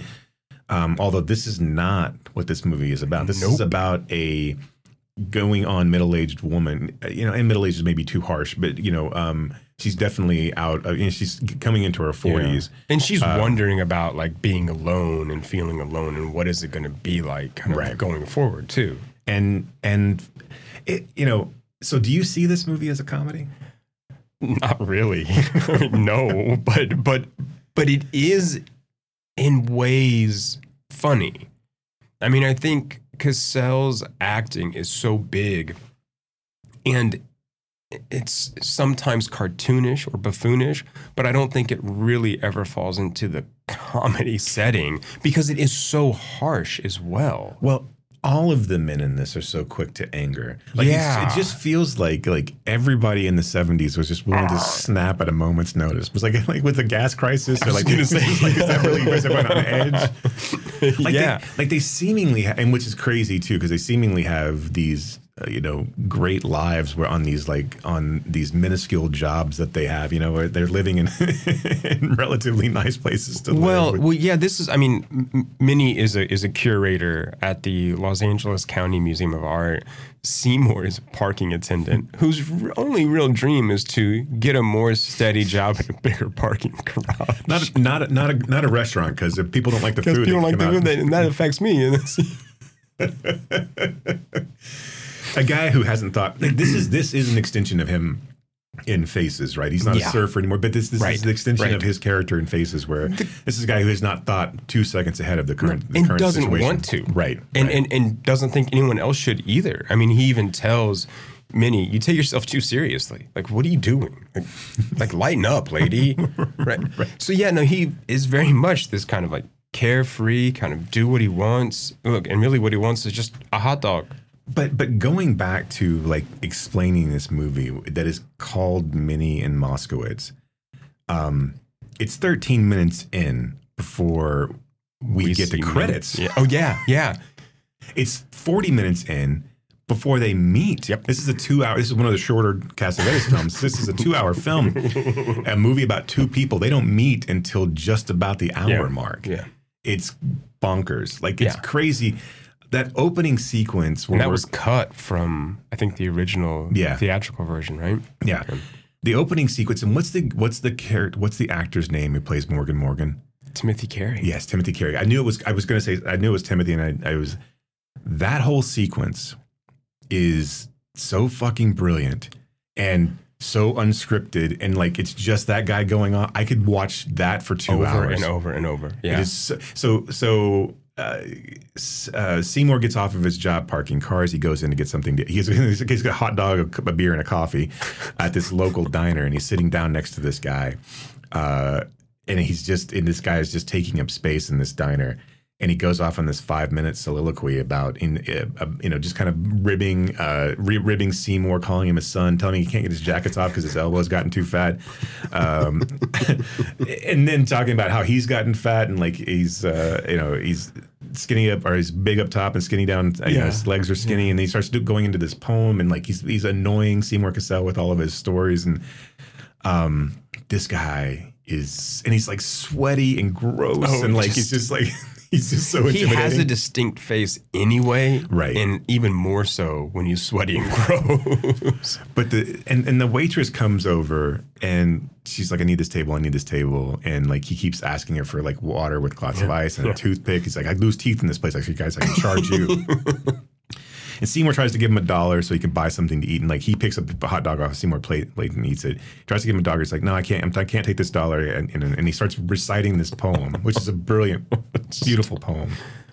And then the waitress comes back and he and he, he's like, "You have uh, you have a lot of freckles on your face. I like that. My wife, my ex-wife, had freckles all over her ass, and that's the end of his fucking scene. That's the end of his scene. That's it. I also love when when Cassel starts just kind of meandering through different bars and sort of like popping in different places. And at one, And using uh, your elbows are pretty line, basically. yeah, no, I love this where he stops at the table and he's like, "Hey, do you remember me? Do you remember me? D- don't you know me? Don't you know me?" And finally, he's like, "That's right, you don't know me," and just walks away. yeah, this like weird, inst- like again, and you really never get why this is happening. He's just instigating. He, Yeah, it's the yeah. same thing with um um was in, it's the same thing in in, in Mikey and Nicky. Yeah, um, yeah. When he- Cassavetes starts poking people right, at the bar, right? Um, and uh, yeah, and we'll get to Yeah, I thought about that scene exactly when when he gets chased out. By, right. And so yeah, he's just provoking people because he really has nothing better to do.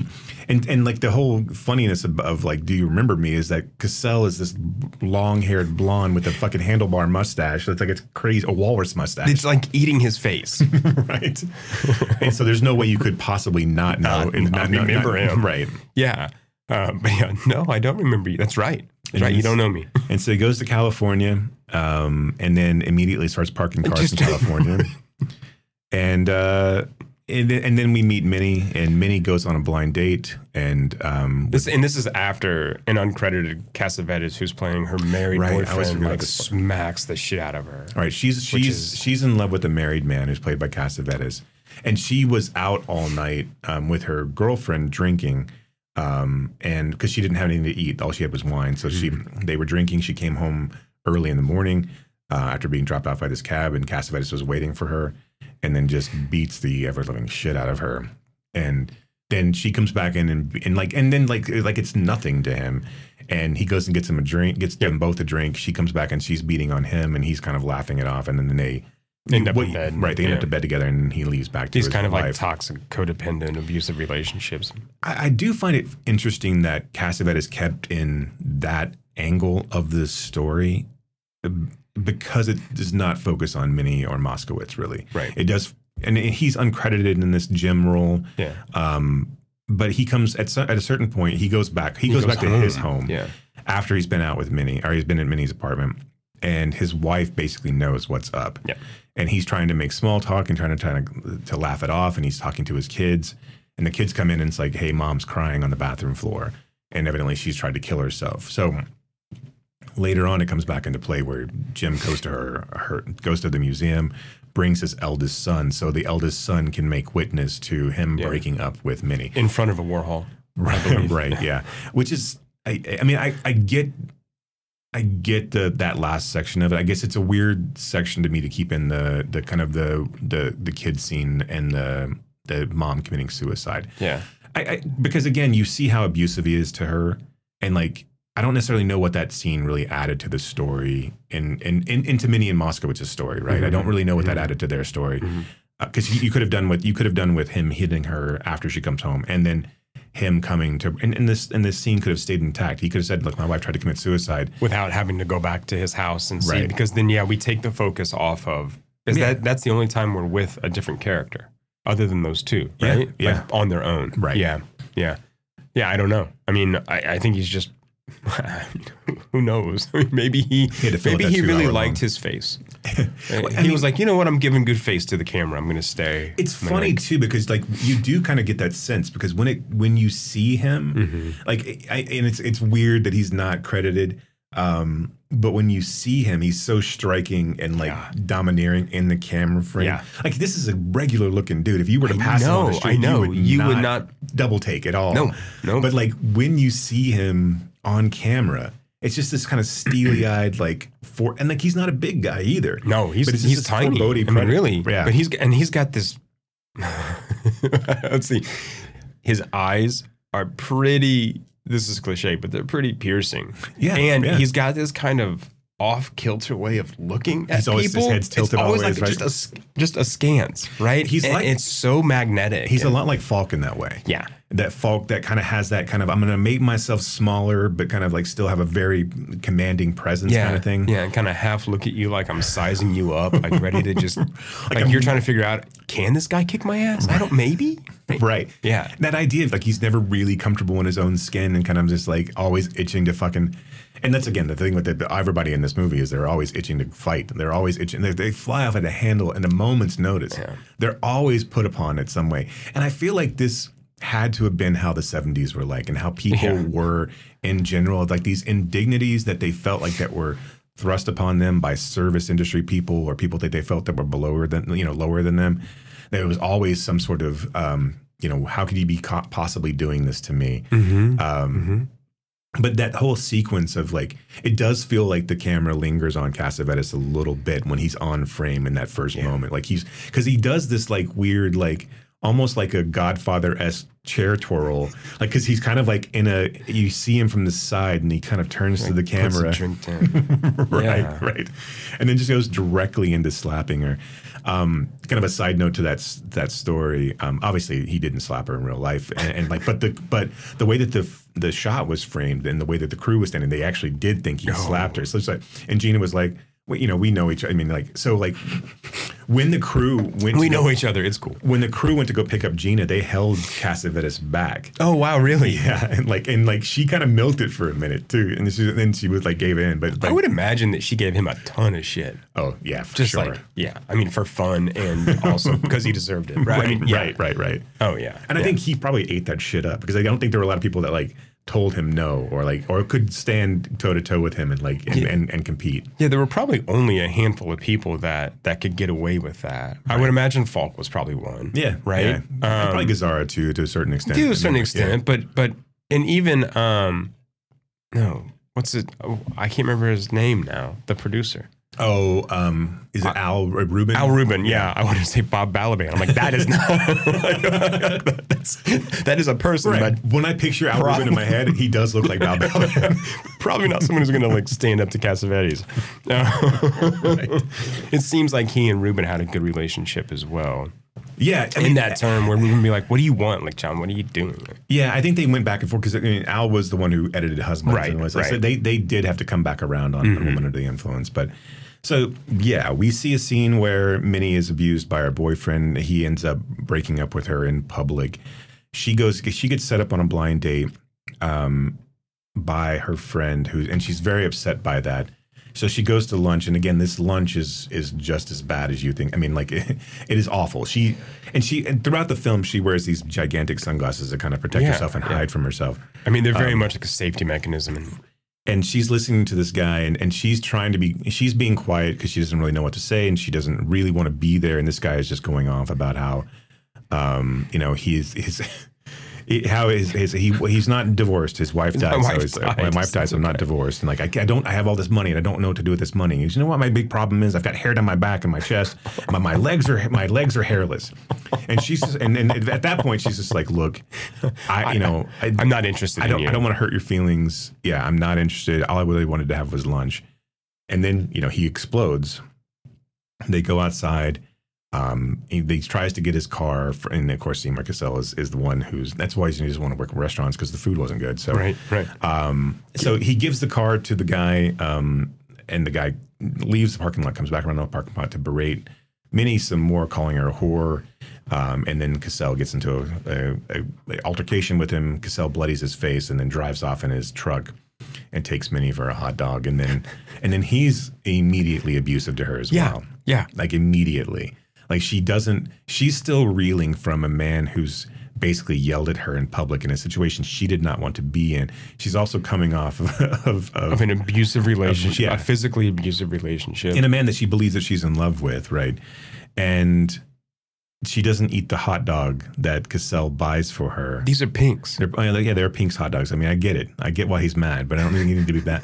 And so she gets up and walks away. He gets upset with her, um, tries to run her down in his truck, which is a, on the sidewalk. Get this in. Is, this is one of those like it, it, it's. I I I wonder. I, I know Cassavetes probably didn't ever really care, but like, and you talk about movies that would be hard to be like this doesn't like. How do you find an audience for this today? Yeah. Like, how does this play in a theater today? Like, eh, you. I, I it just having like what's the stomach of like okay well this woman's been put upon and put upon and Yeah. put upon and put and it and it speaks to Cassavetes' genius right? That he can continue to keep you compelled and invested.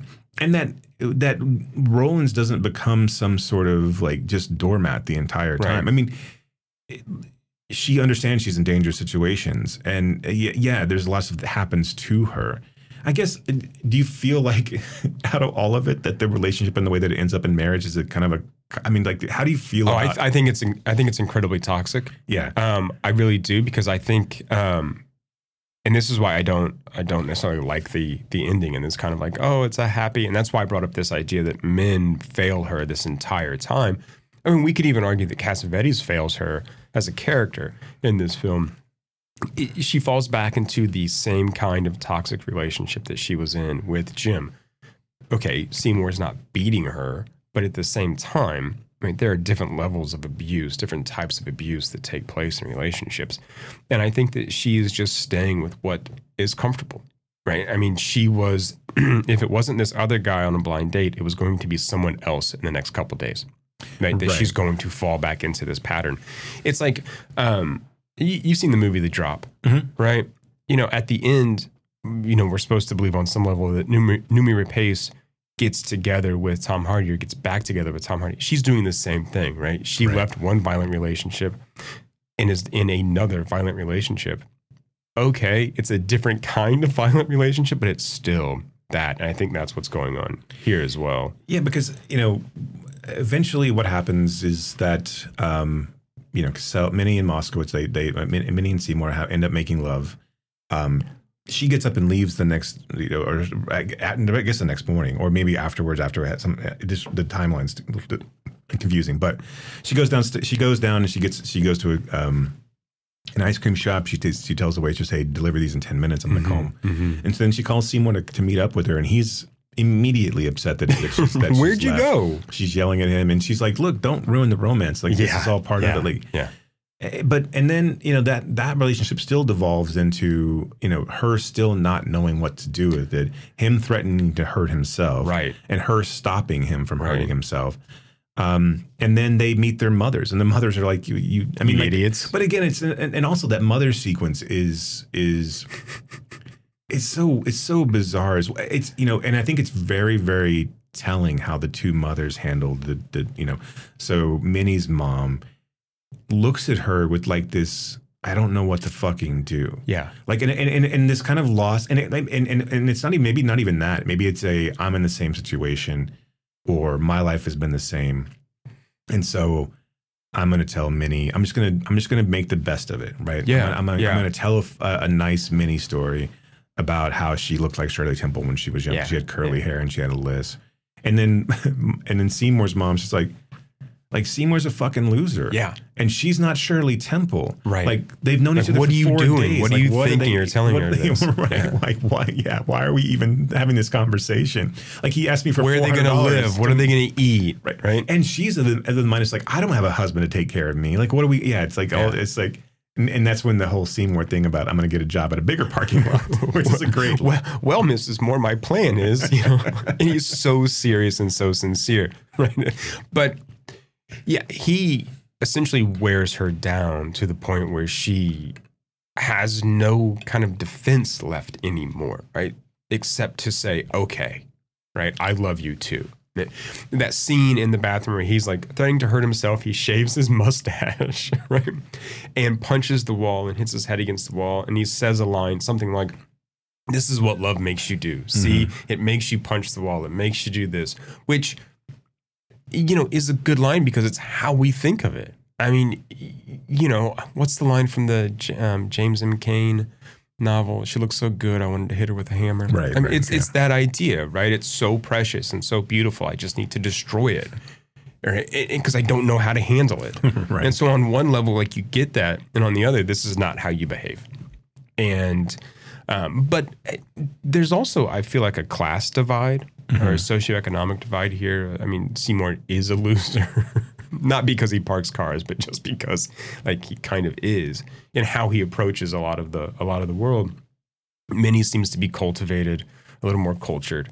Um, and it's like, what is she doing with this guy in the first place? I look, I love Seymour's enthusiasm about cars and how he kind of like can see the world through this idea of cars. Like, what else do you need? Right. Right. Right. What else is there? Right. Uh, do you think this film ends better? And again, not to question Cassavetes, but do you Right. think this movie is a better movie if it ends after the wedding? Like cuts to black right after the wedding. You mean wedding? almost like a graduate kind of? Well, I mean, where so- there's this. So there's the wedding. They're, they're Yeah, clear, and like yeah. everyone's still like in kind of that shocked mode. Yeah. And you figure there's some time of this past, but but I think what's so wonderful, and I, I know it was called from from real life, but I think what's so what's so wonderful about the the wedding sequence is that the pat, you know, the minister, whatever, forgets, Forgets her name. her name, Her not, name. not not not not Seymour's. Yeah. He Hers. forgets hers. And it's just and it, like this idea, like I think if you end with Minnie just laughing Yeah. at the fucking like just the all I mean like it, this this re, this release of like all this bullshit has happened and it's still happening on my fucking wedding day. Yeah, I'm yeah. a, you know, X number of years old woman who by societal standards is too old Spinster. to be right. And I'm still having to endure these slings and arrows because of some fucking mook that we paid. You know, it's just a matter of like, what the fuck's going Yeah. on? Like, But again, another instance of a man failing her. I think, right? No, I, No, I absolutely. I, I think I think that ending would have been, uh, I mean, in a way, sort of lighter and more genuine. I mean, I feel like Cassavetes is trying to tell us like it's okay. It ended up okay, and it's like I don't know that I need that bow wrapped on it. Yes, I mean the end sequence of them at a outside of a home and they're playing with kids and it looks to be some sort of picnic and Or like birthday party Right. kind of Yeah. idea. I mean, like the mothers are there. Seymour's mustache has grown back, Right. so we understand like time has passed. I mean, I think that that you know is meant to show us that yes, everything worked out and he got that job at the parking garage. Yeah, I think it I think it undercuts though. I think uh, like uh, like especially coming off of Husbands before you get into Women Under the Influence, like all of his films kept this kind of realism Yeah. of like and and this kind of ambiguity of like what's he going to do without us kind right, of like right. story What are we going to do without him? Um, and so the the idea that yeah, there's a happy and and and maybe I, I maybe, maybe there's a read of this that didn't actually happen. That this is a this is That a, it's this a- is, this it's a is dream. stamped on Hollywood ending Yeah. that that you wanted, but it's not real because Yeah. the music changes a little bit. yeah, and like it's, a little more surreal, a little more right, Yeah. right, and, and, and- and they're behaving in ways that they've never behaved like before either, and, and, Yeah. and you're also out of a city setting. I, I don't know. I mean, I guess if you want to, if you want to play it that way, I guess it's. But I do think that had it ended at the at the wedding sequence of just it's just a shot of Minnie laughing, Laughing. I think. Um, and like and Seymour laughing as well, but not really understanding the true depth of her of Right. of, of her emotion at of, the of moment. her her understanding of the absurdity of the situation. Right, Yeah. right. Yeah. I and also that could have been just too fucking heavy, and everyone would have just walked out and jumped off a cliff. Yeah, I mean, I wonder if like yeah, Cassavetes like, oh, that's too. Let me add this on real fast right, and do right. that. Um, and also made Cass. Well, he, uh, he he was notoriously filmed in sequence, but I doubt that he made Cassel like grow his mustache out again. For yeah, probably not. because I, I think he'd been growing his hair and his mustache since Faces, so like he hadn't like he'd been. This mustache is huge. It is huge. It's it's so it's funny. Um, he had a few DPs on this film, like I think three specifically, but the last one that he had because he was like, uh, and I may be confusing this with a woman under influence, but the last one he had um, was a guy who was just driving down the street who had recognized Cassel from face. He was like he was he was a film student, right? Oh, okay. But he was driving down the street, recognized Cassel, and like stopped him. And was like, "Hey man, I loved you in Faces." It's like, and then started talking to him about Cas- It's Like, ah man, I'd really like to get into one of those Cassavetes films. How do you do that? And it's like, oh, well, here, here's his number. Call him. which sounds about right. I mean, sounds about Well, right. And he calls him, and then Ca- him and Cassavetes have like an hour and a half long conversation the next day. And he's like, "Yeah, okay, yeah, you're. I mean, Come on yeah. in. I, I like the um, earlier we were talking about you know budgets and how people got paid, and I liked how Cassavetes said we never had a contract with anybody. Right. We made money. You made money.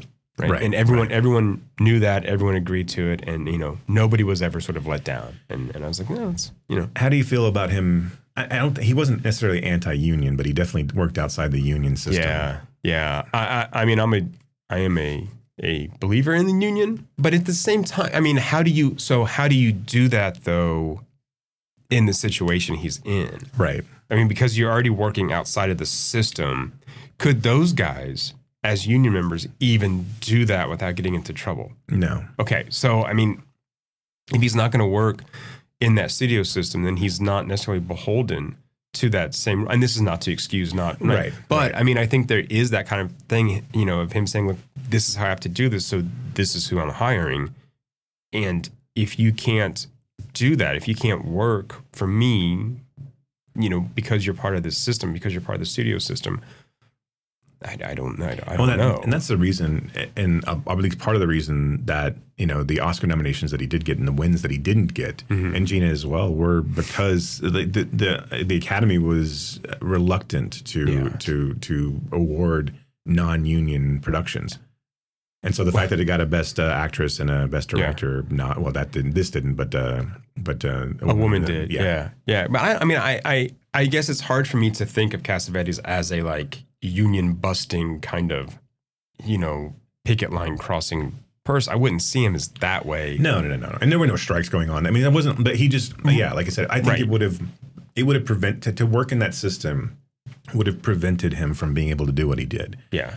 I, I've also, I mean, I've, I've worked with Teamsters. Eh, not officially having been a Teamster and because of the way not to be like I'm so awesome, but because of the way that I treated those guys and spoke to them, right, and worked with them, I was able to get away with a lot more in a kind of like management position than maybe Right. others were. And so maybe there's some of that too. I You're kind of like Pryor and Blue Collar. um, yes, yeah, hitting people with wrenches, Right, just like that. big old wrenches, just like that. Ready? Yeah. To move on, let's uh, let's talk about a woman under the influence.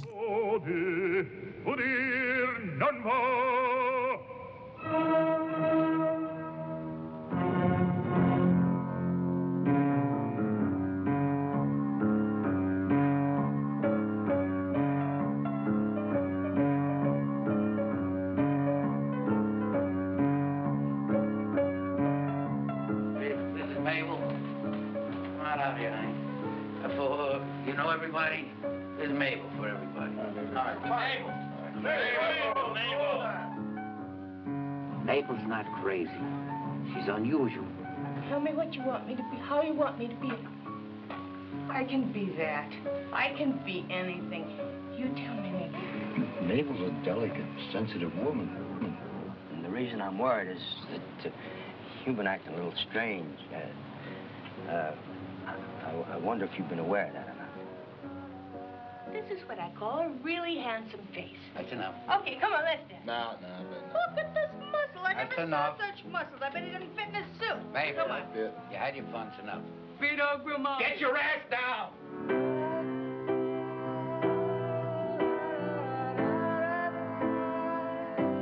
And like your friends. I know it. I know that. I'm not one of those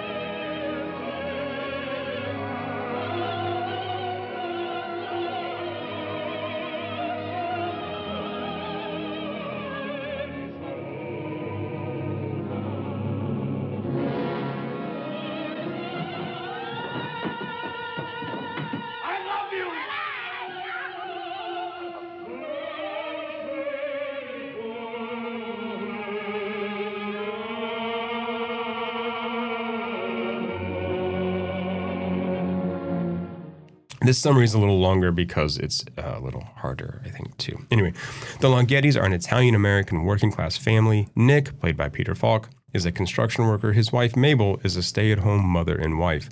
They have three kids. Mabel is unusual, perhaps mentally ill, maybe with bipolar or borderline dis- disorder, but diagnosis is not really the point here. She is warm, spontaneous, beautiful, and an affectionate, if inconsistent, mother. Because of Mabel's eccentricities, the Longhetti family seems to function at a kind of delicate, delicate equilibrium. I smashed those two words together there. the stability is disrupted when Nick fails to get away from work on a night he and Mabel had planned to spend alone together. The children are with her mother, and Mabel feels desperate and lonely, so she gets drunk, goes out, and picks up a stranger at a bar. The next morning, Nick brings his crew home after an emergency night shift. Mabel copes by cooking up a spectacular spaghetti breakfast and acting erratic around Nick's men. Later, when a neighbor brings his children to play, Mabel again behaves in a way someone else finds quote unquote inappropriate. Nick, under pressure from his mother and Mabel's physician, is persuaded to have his wife institutionalized. She is taken away. Nick angrily rejects the concern of his friends but struggles to manage the children. The film ends with the evening of Mabel's return from hospital. Nick and his mother have arranged a dinner party to celebrate her recovery. Nick invites everyone he knows to welcome her home, but soon realizes that's a bad idea and sends them all away. It becomes clear that despite electroconvulsive therapy, Mabel is unchanged. It also becomes more evident than ever that her quote unquote madness is rooted as much in the family's social network, her uncomprehending parents, judgmental mother in law, and volatile husband as it is in her own brain or personality. After Nick explodes and Mabel attempts self harm, a moment of calm descends. Mabel and Nick put the children to bed and then go about cleaning up the house as usual, their fragile normality restored for now. So, again, another instance of a man failing Gena Rowlands. Yeah, this this is a, a four. Like I said, a four hour watch of this would have Oof, been. Would have, but you, you would have had broken it up into two parters. Um, I, I don't. I, I, I don't know. Well, don't here really know where to I I I find this film to be funny and empathetic in its portrayal of this subject matter, right? Marriage, mental illness, how we fail to help those closest to us, how we hurt those closest to us. I think it also exposes to an extent the kind of social structures that don't help mental illness, right? Or don't aid in mental health. Um, I think this film also shows how a character like Falk lacks the language to understand and communicate with his wife. She also, in turn, doesn't know how to communicate with him either because of how she sees everything. And I think this really lays it bare. I mean, there's a moment, and it's really heartbreaking, where she she's they're trying to you know have her committed, and she's like, "To death do us part, you and me, right, right, right," trying to sort of get that across, and she just can't. Right. She goes into a um, a speech about the, she tries to give five reasons why you know she's Mm-hmm. essentially sane and she's fine and she shouldn't be committed. And she's standing there and she can't really communicate any of them, right? I mean, it's it's.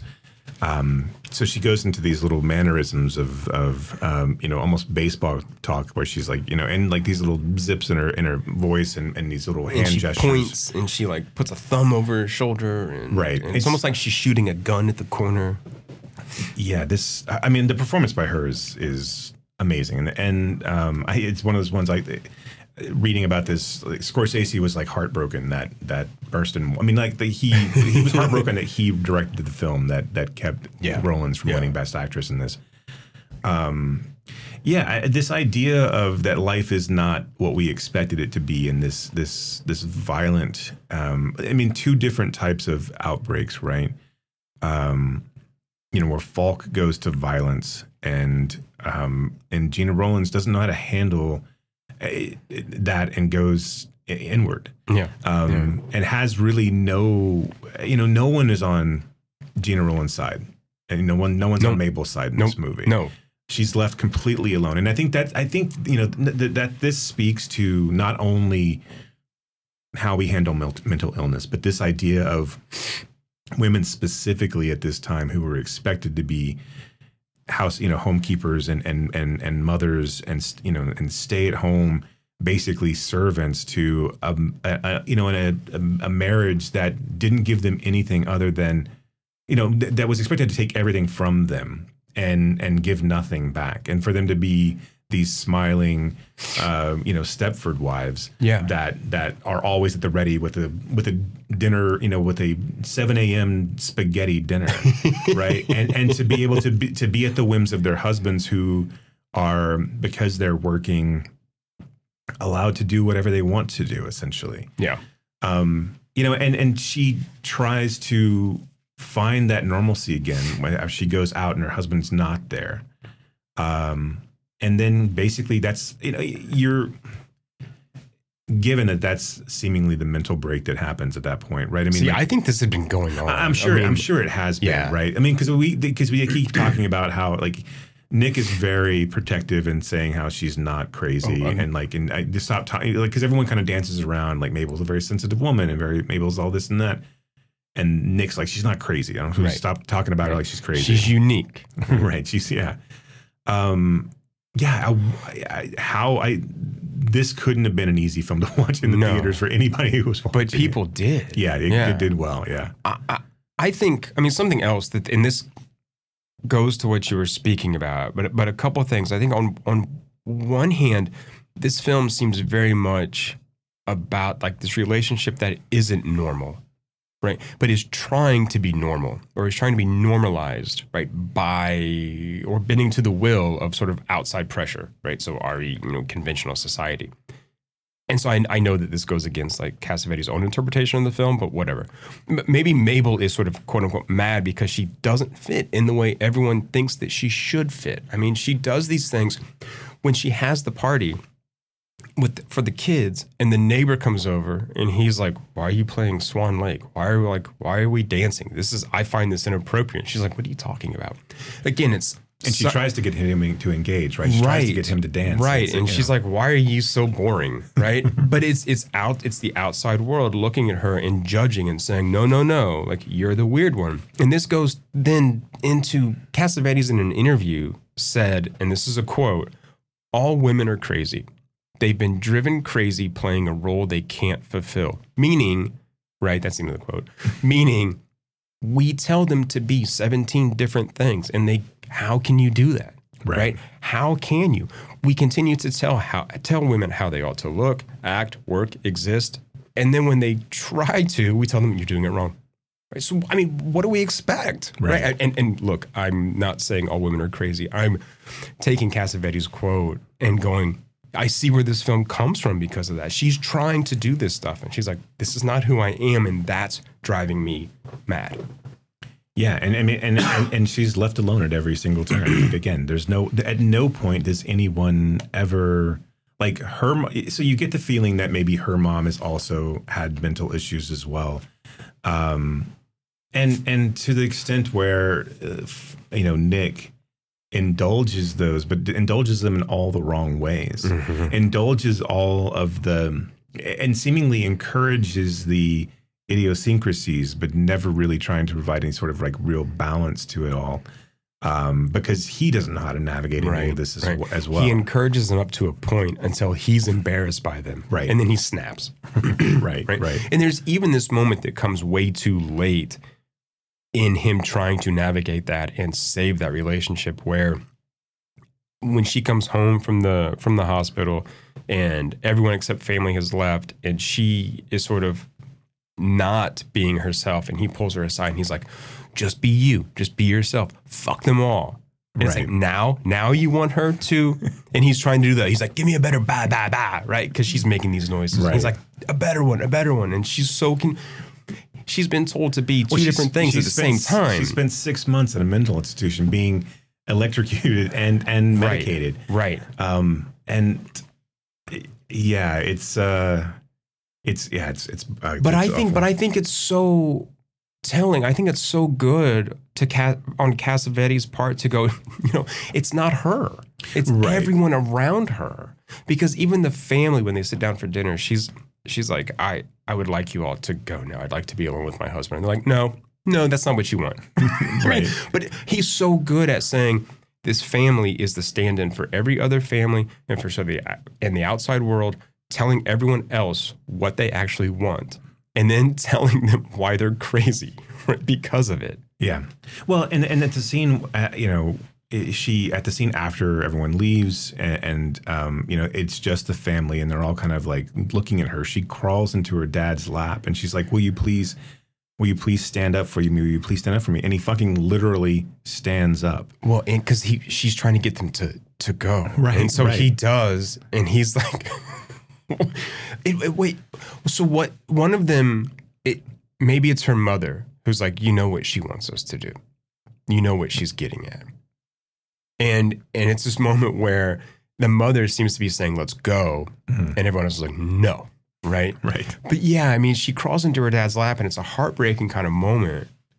It's just, I mean, And her dad earlier in the evening was like, "I'm not eating spaghetti. I'm not. I know. I, I can't eat it. I'm not that kind of guy." Like, was like, what the?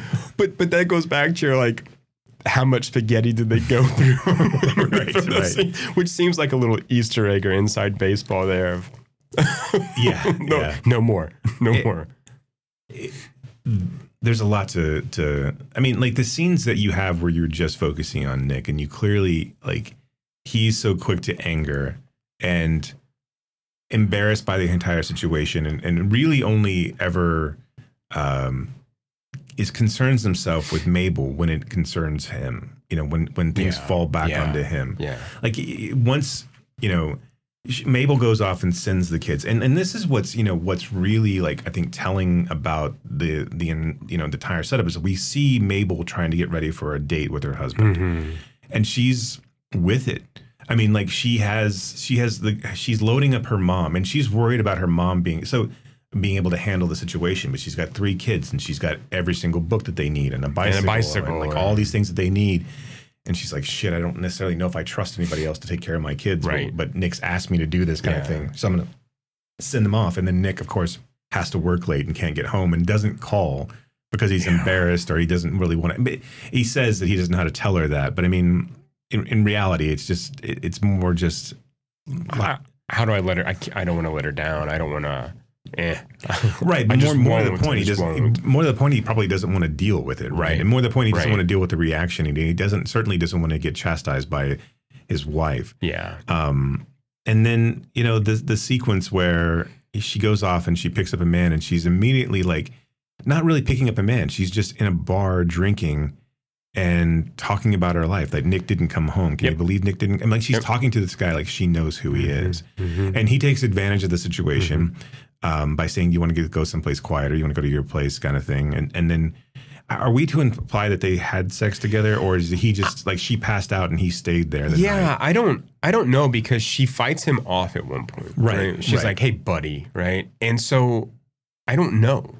Um because I, wasn't sure either because I mean I think there is a reading where you're like, "Okay, they did sleep together," but also another reading where you know, she successfully sort of did fight him off and she just, you know, he sacked out wherever. Right, But right. regardless, he gets up because he likes to walk around and talk to himself in the morning.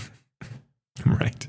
Another man doesn't This give a shit about what. Right, but this is also the other thing. Like everybody, if Mabel's crazy, everybody in this movie is crazy. Right. Right. This guy's crazy. Falk is just as crazy and unbalanced with his quickness I to mean, he anger and kills quickness to violence. Right. So I mean, like it's he's so he, he's so good in this, and I think too something else about him in this role and Cassavetes' approach to it. There is a a a male platonic love in this film. There's a camaraderie. There is a a vulnerability between all these guys. When these guys ask, when his workers, he seems to be like the foreman of this crew, right? Right. When they ask about Mabel, they're concerned. They're serious. They they aren't teasing him until he like gets pissed at them, and then they sort of Right. like, "Oh, don't talk about Mabel." But when they do, they do it in a way. It's like, Nick, do you do you need anything? Right. Do, can we help? How is everything? And he just, you know, shrugs them or like blasts them and yells at them.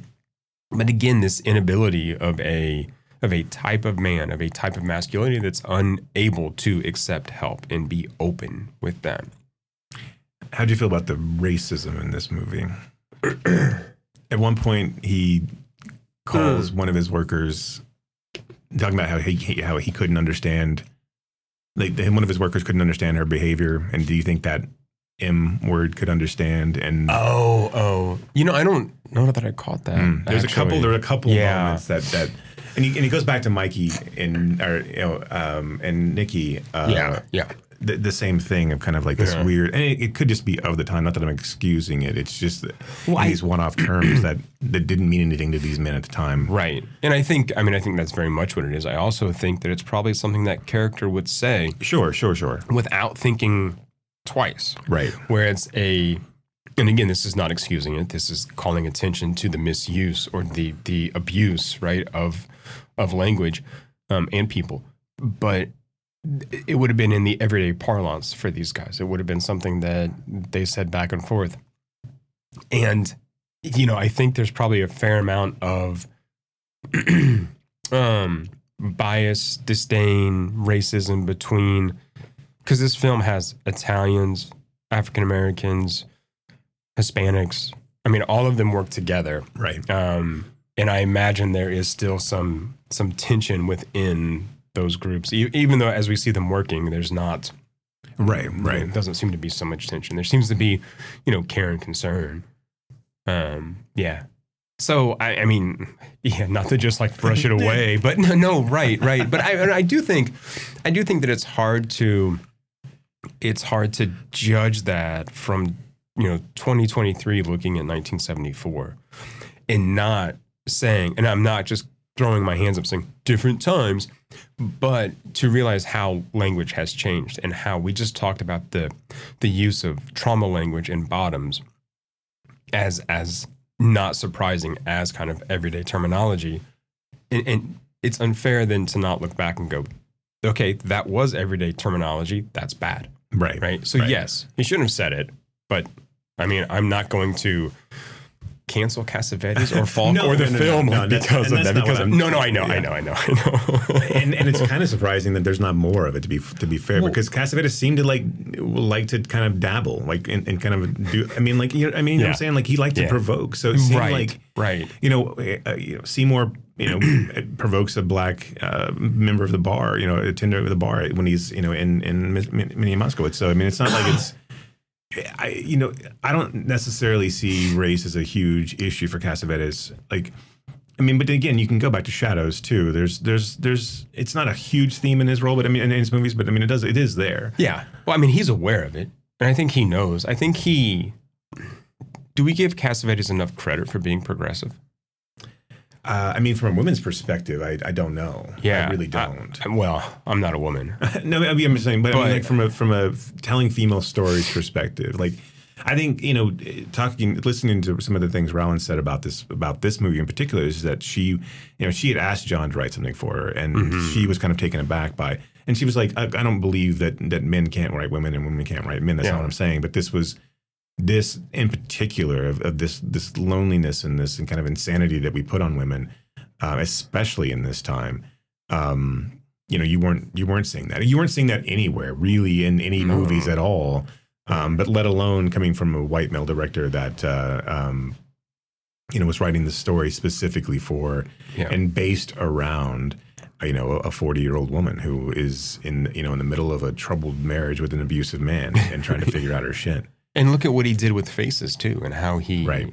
I mean, how he showed us that that women, st- you know, we're quick to discount what women need or what they want, right? Um, the Layla, I can't remember her last name now. I mean, she just passed away, but um, from Shadows was also complimentary about how Cassavetes wrote women. And Right. so I think, you know, this is something. that- So, but also the way he dealt with race and shadows, the way he looked at children with IDD in in a child is waiting, and how his vision, whether or not that would have ended up on screen, was contrary to the producers. Th- th- that is a much more progressive thought than I think we give him credit for. there. Sure. So I think kind of across the board, again, still not excusing the use of the N word in the, in the film, but I think across the board. Well, he was- didn't actually call him an N. He called him um, monkey, basically. Oh, okay, right, right, right. Anyway, okay. God, sorry. Well, I just wanted to be clear. What I was trying to dance around was not was not the N word, right? And I don't know why I was dance. anyway, it's not a, it's not a huge Yeah. point. It's just I think it's an interesting um, you know call out to see. Yeah. Uh, because I do think that you know. I do think that, that Cassavetes was careful in his words, and I do think that Yeah. yeah, of course, that this is how men would have talked to one another. But you don't see it so pre- to prevalent. I guess maybe in the moment that he was angry, it just seems kind of. And I think it's telling for Falk's character that in the moment that he's angry and berating his wife, he's also berating the men that he, Yeah, you know, still yeah. trusts but still sees as beneath him to a certain extent. Right. Right. I think we also lose a lot of ourselves in that kind of emotion, in that kind of anger, Right. Where we really lose track of of what we're saying and who we're saying it to. Again, not to excuse it, but I think that does play in that character. and he's yeah, and he's constantly angry. I mean, Yeah. this th- th- this is uh, you know interesting uh, kind of look at this of like how all of this affects Falk. Mhm. And I mean, Mhm. not so much how how Falk affects how Mabel, but how Nick um, is affected and how he reacts to all of this. Because a lot of ways you can look at Mabel being childlike in the in, her- in, the, in the sense of how she's trying to communicate with the world around her, and she kind of rev- she kind of um, goes into herself and and talks a lot in her head and talks a lot in mumbles and and and, and tries to put words together where she clearly doesn't feel like she has the words, and she kind of becomes you know, she's very childlike when she's when she's standing up there and she's all alone. And Nick's the same way in a in an alpha male sort of way, Yeah, yeah. Um, where he doesn't he behaves almost identically. It just he has much more violent tendencies and allowed to have violent tendencies. His violent tendencies are encouraged where Mabel's aren't. You know, it's I, this. I, it's this movie is so heartbreaking, and I, I, read about people when they came out of this movie. They like they were like you know they threw Yeah. up, and you know it was just Yeah. like, and they they'd be so shocked, and they'd go right back in and see it again, and just Right. like, um, it's it's crazy to me that that uh, yeah that this had kind of the grassroots kind of um, success that it did. Yeah, because the critics hated it. Right, it's crazy. That's crazy Oh, too, I, right? I want to look, man. Um, this is an example of Pauline Kael hating John Cassavetes for reasons, hating a film just because it was made by Cassavetes. She's not the only one, right? No. Um, I am. I am going to take these dead people to task. You hear that, Kael Estate? We're coming for you. but there's there's a moment where, um, you know, Kael. Let me find it now. Oh, I can cut my mumbling like out when I when I when I go right. So I mean, Kael hated this film, and she made sure to mention, like in her review, that the film was this like didactic illustration of R.D. Laing's version of insanity. And I I, I just want to say a little bit about this because I'm not an expert enough on Laing to really kind of like get into it, but one of Laing's ideas was that mental illness was in large part affected by society, and in particular in the family. And I think that we've seen this play out. I think that we have a better understanding now of mental illness and how it's not just some made up thing in our heads alone. Um, and so he had other ideas too, but mostly he was like anti psychiatry, anti electroshock. But yeah, if we look at mental health in this movie and how the outside world and the family affect Mabel, especially in how like her character is like slipping into strange gestures and strange use of language to try and communicate a problem or like distress, I just don't know what Kael's issue is. And if you've read her review, it's it's just a hit piece. Right. It is just a hit piece on Cassavetes because everything she sets sets up about Laing, she then basically throws away by saying Cassavetes wasn't like or failed in doing that. I, it's just it's ridiculous, and she starts to claim that I'm I'm really upset by this review, to be honest. Um, she talks about how the people in this film aren't real, rather they're barely human, and I think the complete opposite of that. I mean, she thinks Does people she- like this don't exist. humans? That's what right. Well, that's what I mean, right? So first of all, it's a movie. Second, second, it's a movie. but I think Cassavetes is showing us this version of of a marriage of mental health, right? It's not necessarily verisimilitude. It is a version of something. It's hyper reality. Kael never knew someone with bipolar disorder either. Well, I would argue that what is she, I mean, look, I think Kael had a vendetta against Cassavetes, and she even goes on to say, I think, I think it's, I think it was her that was saying that Rowlands was did nothing because she was doing too much, right? And that she was exhausting. and I was just like, "Fuck you!" I mean, like, Right. again, th- that's the you should have the wherewithal because again, who's asking you to this- review this movie? Just step the fuck away. Just don't. Right? You don't Right. need to say anything at this point because we all know you hate Cassavetes. Right. So if you hate Cassavetes, like. Just your review just needs to be fuck. I hate Cassavetes. I'm not going to watch any of the. Th- Why would you watch any of the things that he did? Right. But this idea of that that these aren't real humans, I think that, that one that's just laughable because, th- and again, look, these are characters, of course they are, but I'm sorry, who is she pointing to in cinema? That's a real fucking character, I right? I mean, especially bef- before, like, who is she pointing to? I know. I And know. I, and I, kn- I know that she didn't like his films, but I mean, like, and I know that Cassavetes' use of untrained actors did lend itself to be to have that kind of sort of realism, like you this kind of docu dr- docudrama Yeah, kind yeah, of like yeah, that you're watching it on, on a group of people.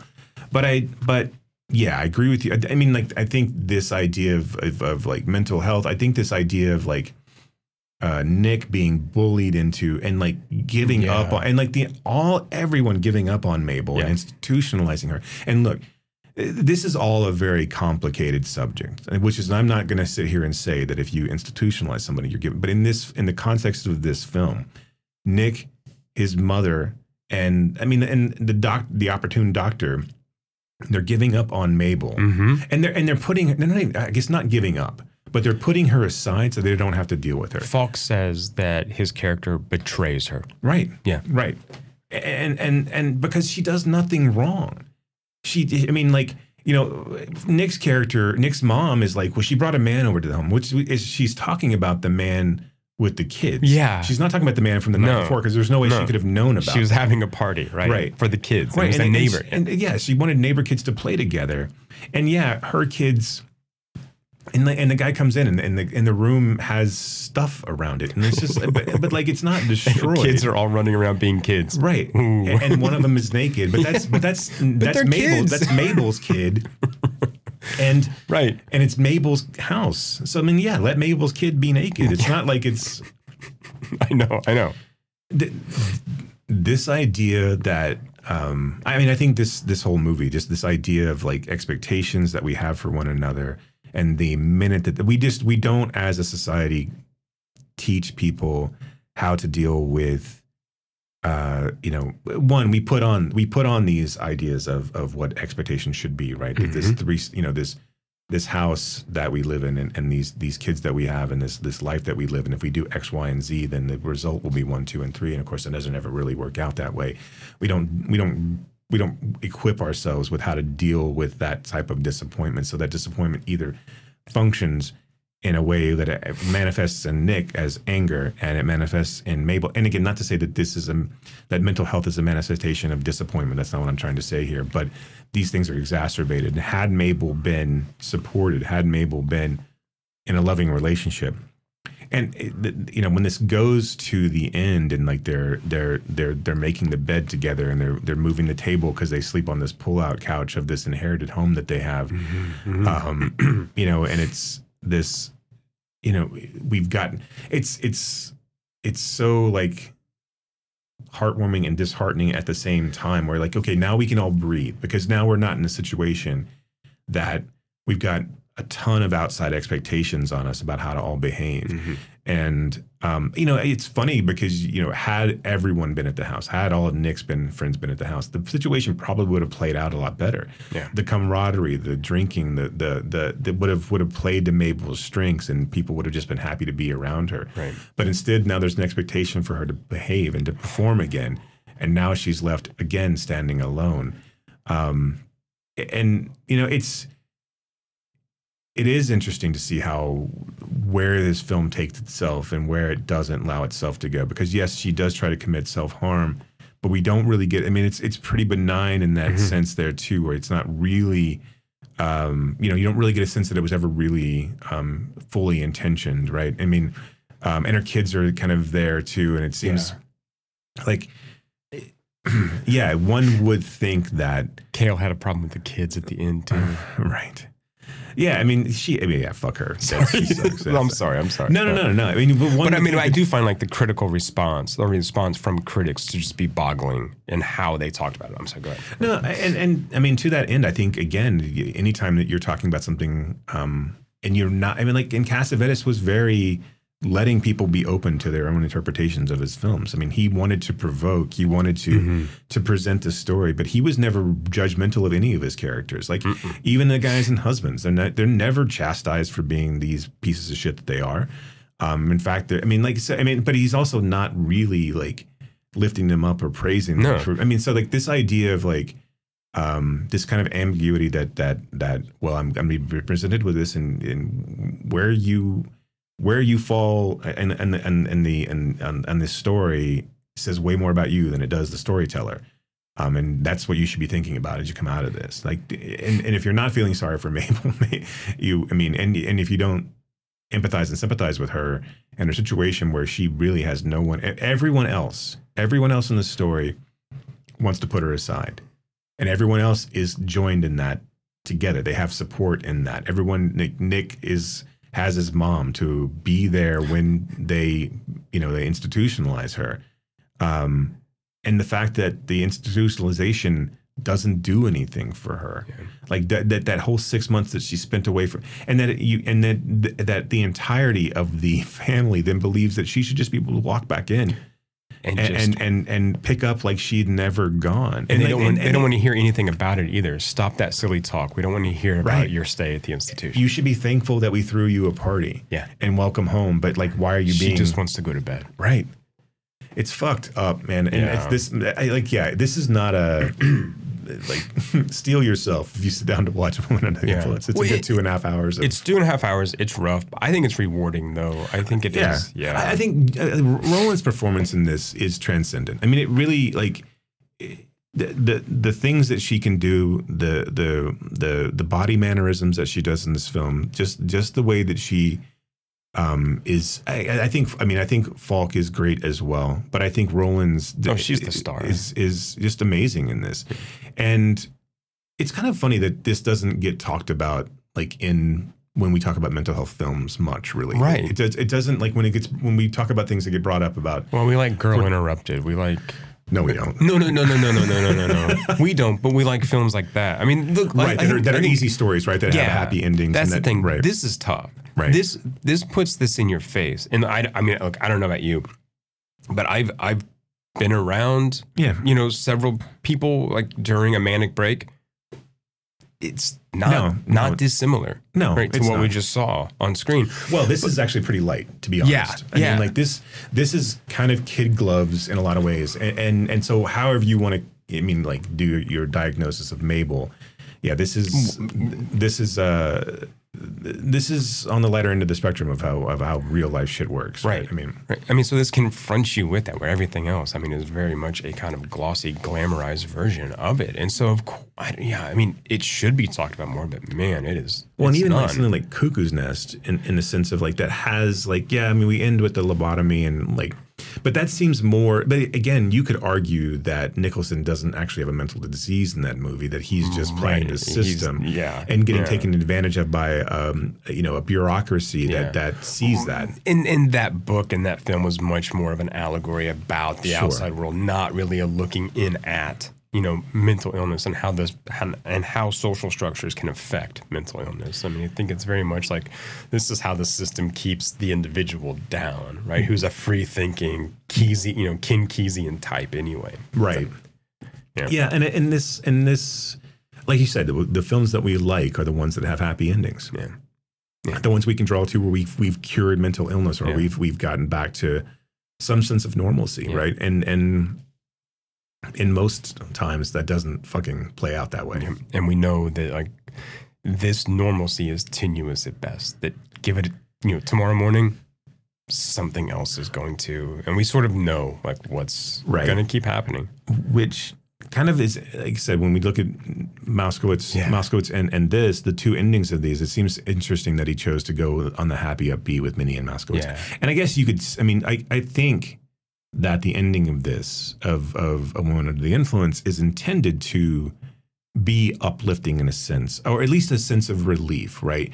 Okay, we've gotten past, We can breathe. Right, we can breathe for a second because they're finally alone and the kids are in bed and they're they're going back to some level of normalcy. Just but you know that this is a, Yeah. it's a temporary Yeah. situation. Um, but at least for the film, for the two and a half hours, we can go okay and exhale. And as we walk out, you know, Yeah, into the street, right? Yeah. Um. Just I just wanted to, for people out there that might be listening. Um. Stanley Kauffmann wrote a terrible review about this film as well, and I, I don't want to harp too much on this. I, I I think when I was typing up these notes, I was really angry about a couple reviews, but I mean this is Kauffmann's quote. To me, this film is utterly without interest or merit, and I just find look, I talk about like we bring our own stuff to art all Sure. the time. But if you're so predisposed to find something uninteresting and without merit, like you said, just don't watch it. Right? Just don't watch it. Or don't write about it. I mean, it, you- yeah, it- right. you don't have to review it. So you know John Updike, the novelist. Mm-hmm. Not personally, but yes. Well, yeah, right. Um, you went at those like uh, suburban uh, swinging swingers parties. Anyway, he had rules for when he wrote book reviews. Right when he would engage in, in criticism, and one of the rules was never write about something I'm predisposed to dislike. And I mean, I think that Right. that goes here. You don't have to like it; that's fine. But to, I mean, to just do a hatchet job on something, I find very disingenuous. Yeah, I mean th- that that idea that it's unengaged. I mean, what were her what was the words again? Utterly without interest or merit. Okay. See, and uh, so what? Uh, then it would make me go and ask, you know, okay, so what is what's the what's what what has merit to, to you? Yeah. Because this this the idea that you can find look, I know we shit on a lot of things in here, but like this is true. um, but I mean, I don't think I don't think we're doing it unfairly necessarily. I mean, Right. again, I, and we're always doing it with a your mileage may vary kind of attitude to it. But I don't know, like having not being able to see any sort of goodness, and then then yeah, you don't like Cassavetes films, and you also don't like films about real people. Right. You right. you want you want like you know I keep going back, but you want Douglas Sirk. You Yeah, want this this right. idea of like this this pretty painted uh, pastels and and and that's what you want. Okay, fine, but this idea that no one would is, Right. is bullshit. Right. Right. Um, Ebert loved it. Yeah. Ebert loved Minnie Moskowitz too. He did. He didn't and care for faces. husbands, he did not like husbands, which makes me think that there was something in husbands that he didn't have. I'm, kidding. I'm sure he had friends. I'm just like,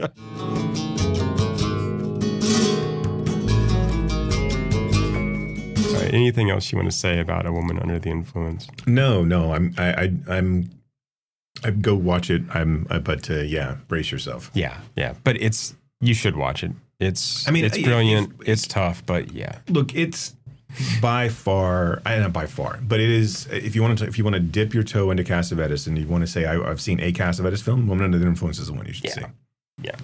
Um, okay. Well, let's give some people some ideas. If if they like these films, what else might they like? What else might they like? I I, I fucking abhor my recommended feel like this, this Ah, week. So like, all right. but, but you go with Want me to start? Yeah, you go. You okay. start. So, my first recommended, if you like bottoms, you might like Daisies, uh, 1966 by Věra Chytilová.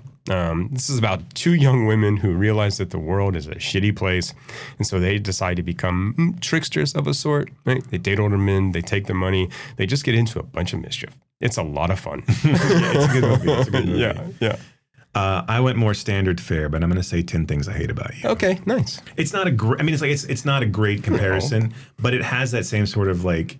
Yeah, mine uh, is not a high school film. Right, right. right. Mine, yeah, and mine definitely is. But it's it's it's a send up of those tr- of, of the tropes. It, it it plays well with the Shakespearean structure, um, and kind of focuses on um, a different aspect of of uh, well, clearly it's a Sha- I mean it's a Shakespearean play in this point, so it's a Taming of the Shrew, but uh, but it's but it does play well with um, that you know the the the high school conceit and and and is a little bit smarter than your typical high school Yeah. film. Yeah. All right, cool. Um, if you liked Minnie and Moskowitz, you might like She's the One. Ed Burns' 1996 film starring Jennifer Aniston um, Wow. and Cameron Diaz. All right, but, yeah. but Cameron Diaz was the one who the critics were really like, oh, oh, she's great. She's really, she's the one, if you know. But she wasn't the one in the movie. Um, but yeah, I look, that's the, no, I liked No Looking Back, but mm, those three Burns films are the only ones that I really, I really like. I don't know if I. No, looking back was the Jon Bon Jovi one. Yeah, right? Okay. yeah, I'm not yeah, sure yeah. if I've seen that one And forever. Lauren Holly. Right, right, right. I I was a I was pretty excited after Brothers McMullen. Yeah. I thought this guy was going to be Mm-hmm. Mm-hmm. the guy, right? Mm-hmm. Mm-hmm. And it has that all those like white male sensibilities, but like I just really loved. Uh, and I love Connie Britton. I think Oh, yeah. I- and so Absolutely. I just thought that was such a such a good like independent fun film. Like it's obviously not fun fun. It's, it's like the working class Long Island Woody Allen. yeah, right? yeah, yeah, yeah. Mm. It's very yeah, it's very Yeah. '96 Woody Allen for Mhm, sure, for mhm, sure. mhm. Um, my recommended if you like in this one is Frankie and Johnny with uh, Yeah. Michelle Pfeiffer and Al Pacino. Not at the Clair de Lune. yes, yes, yeah, absolutely. Yeah, nice, nice. Um, you were saying earlier that Pacino stole Falk's career, and I, I'm, yeah, A- absolutely. I Yeah. think I think Falk does angry yelling acting so much so better. much than- more gravitas. Right. Yeah. Yeah. It just seems real. Where like Pacino seems, like, an affectation, acting, right? Yeah, yes, yeah. yeah, capital A. Yeah, yeah. One glass eye and a, maybe a, I mean they're basically the same height and they're you know so I mean, Right. it's just a matter of like why I think I you know as much as Columbo allowed Falk to do what the things that he wanted to do and I, I and but I do think that held him back a little bit in the um, in the sense of the roles that he got Mm-hmm. and I do think Falk is a better comedic actor than Pacino is obviously um, and I and I don't think Falk would I mean like if he were I mean, alive Insomnia was pretty funny. but only for Robin Williams. It was just him riffing. It was only uh, the I, I don't think Falk would have traded his career. I mean, necessarily, just because I like I list like reading some of the stories behind these movies. I would have loved to have been in Cassavetes' circle. Oh my god. Just Yeah. to be in that creative like this like to be just to, just to be received by him warmly i bet is just fucking amazing Yeah. just to be able to sit down and like read one of his scripts or to be you know it's just it had to have been like and then to, to you know to rub elbows with fucking altman and scorsese and elaine may and like have those people around you all the time essentially Yeah. like to say that you that you were basically that Scorsese looked up to you. That you, I mean, like you know, Well, it just neither of them were that tall. but- sorry, uh, like, no, but yeah, yeah. no, I I can't imagine the conversations and and just also the antics.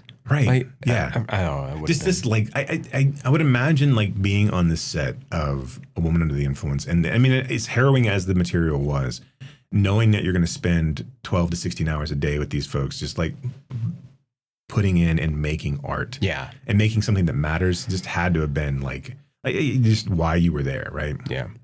Mm, the reason to get up in the morning.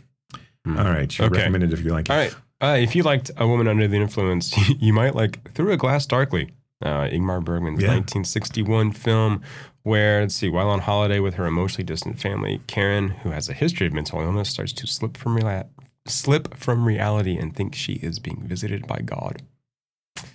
It's another uplifting, uh, easy, easy watch Right. about mental illness. Yeah, and, and mine will be as well. Um, mine is Lars von Trier's Breaking the Waves. Uh-huh, uh-huh, yeah. about a man who uh, makes his wife do things for him. to put it mildly. Uh, so yeah, if you if you like those three films, you might like these six films. Look, Tread- we tread all lightly, we all yeah we all need a good cry uh, every once in a while.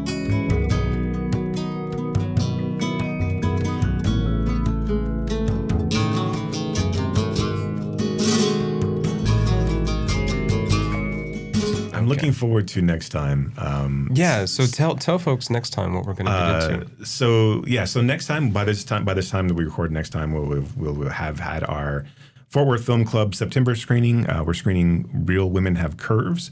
Uh, so we'll talk about that film, and then we'll talk about the next two Cassavetes films as well, which is uh, The Killing of a Chinese Bookie and Opening Night. And I'm looking forward. I I, I love both of those, so Yeah. I'm looking forward to like talking about those in kind of a different sense of like this is a little less harrowing and like a little bit more like Yeah. just kind of plot driven, you know, Yeah. um, films that kind of get away from this like fucking gut punch of a Yeah, of a, a of a cinematic experience. man. I. I would have loved to have watched uh, a woman under the influence with the crowd. I, and someday, I mean, I would hope there's some Cassavetes rep, you know, uh, that, that comes through. Um, that, Yeah. that I because I, I that with a group of people who appreciate the film, um, I think it would serve itself.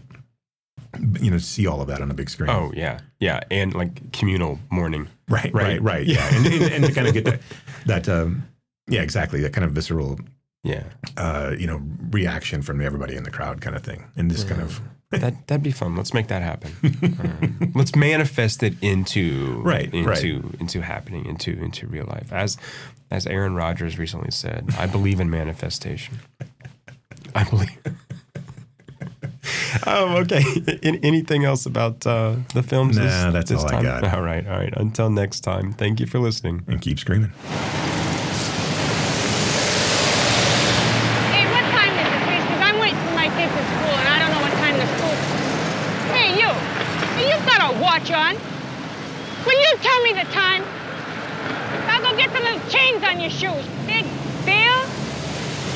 Jeez Louise. But do you have the time, please? Because I'm waiting. Hey, listen, you birds. I'm waiting for my kids at school. Do you mind giving me the time? Do ya? What's the matter with you? What's you have your tongue?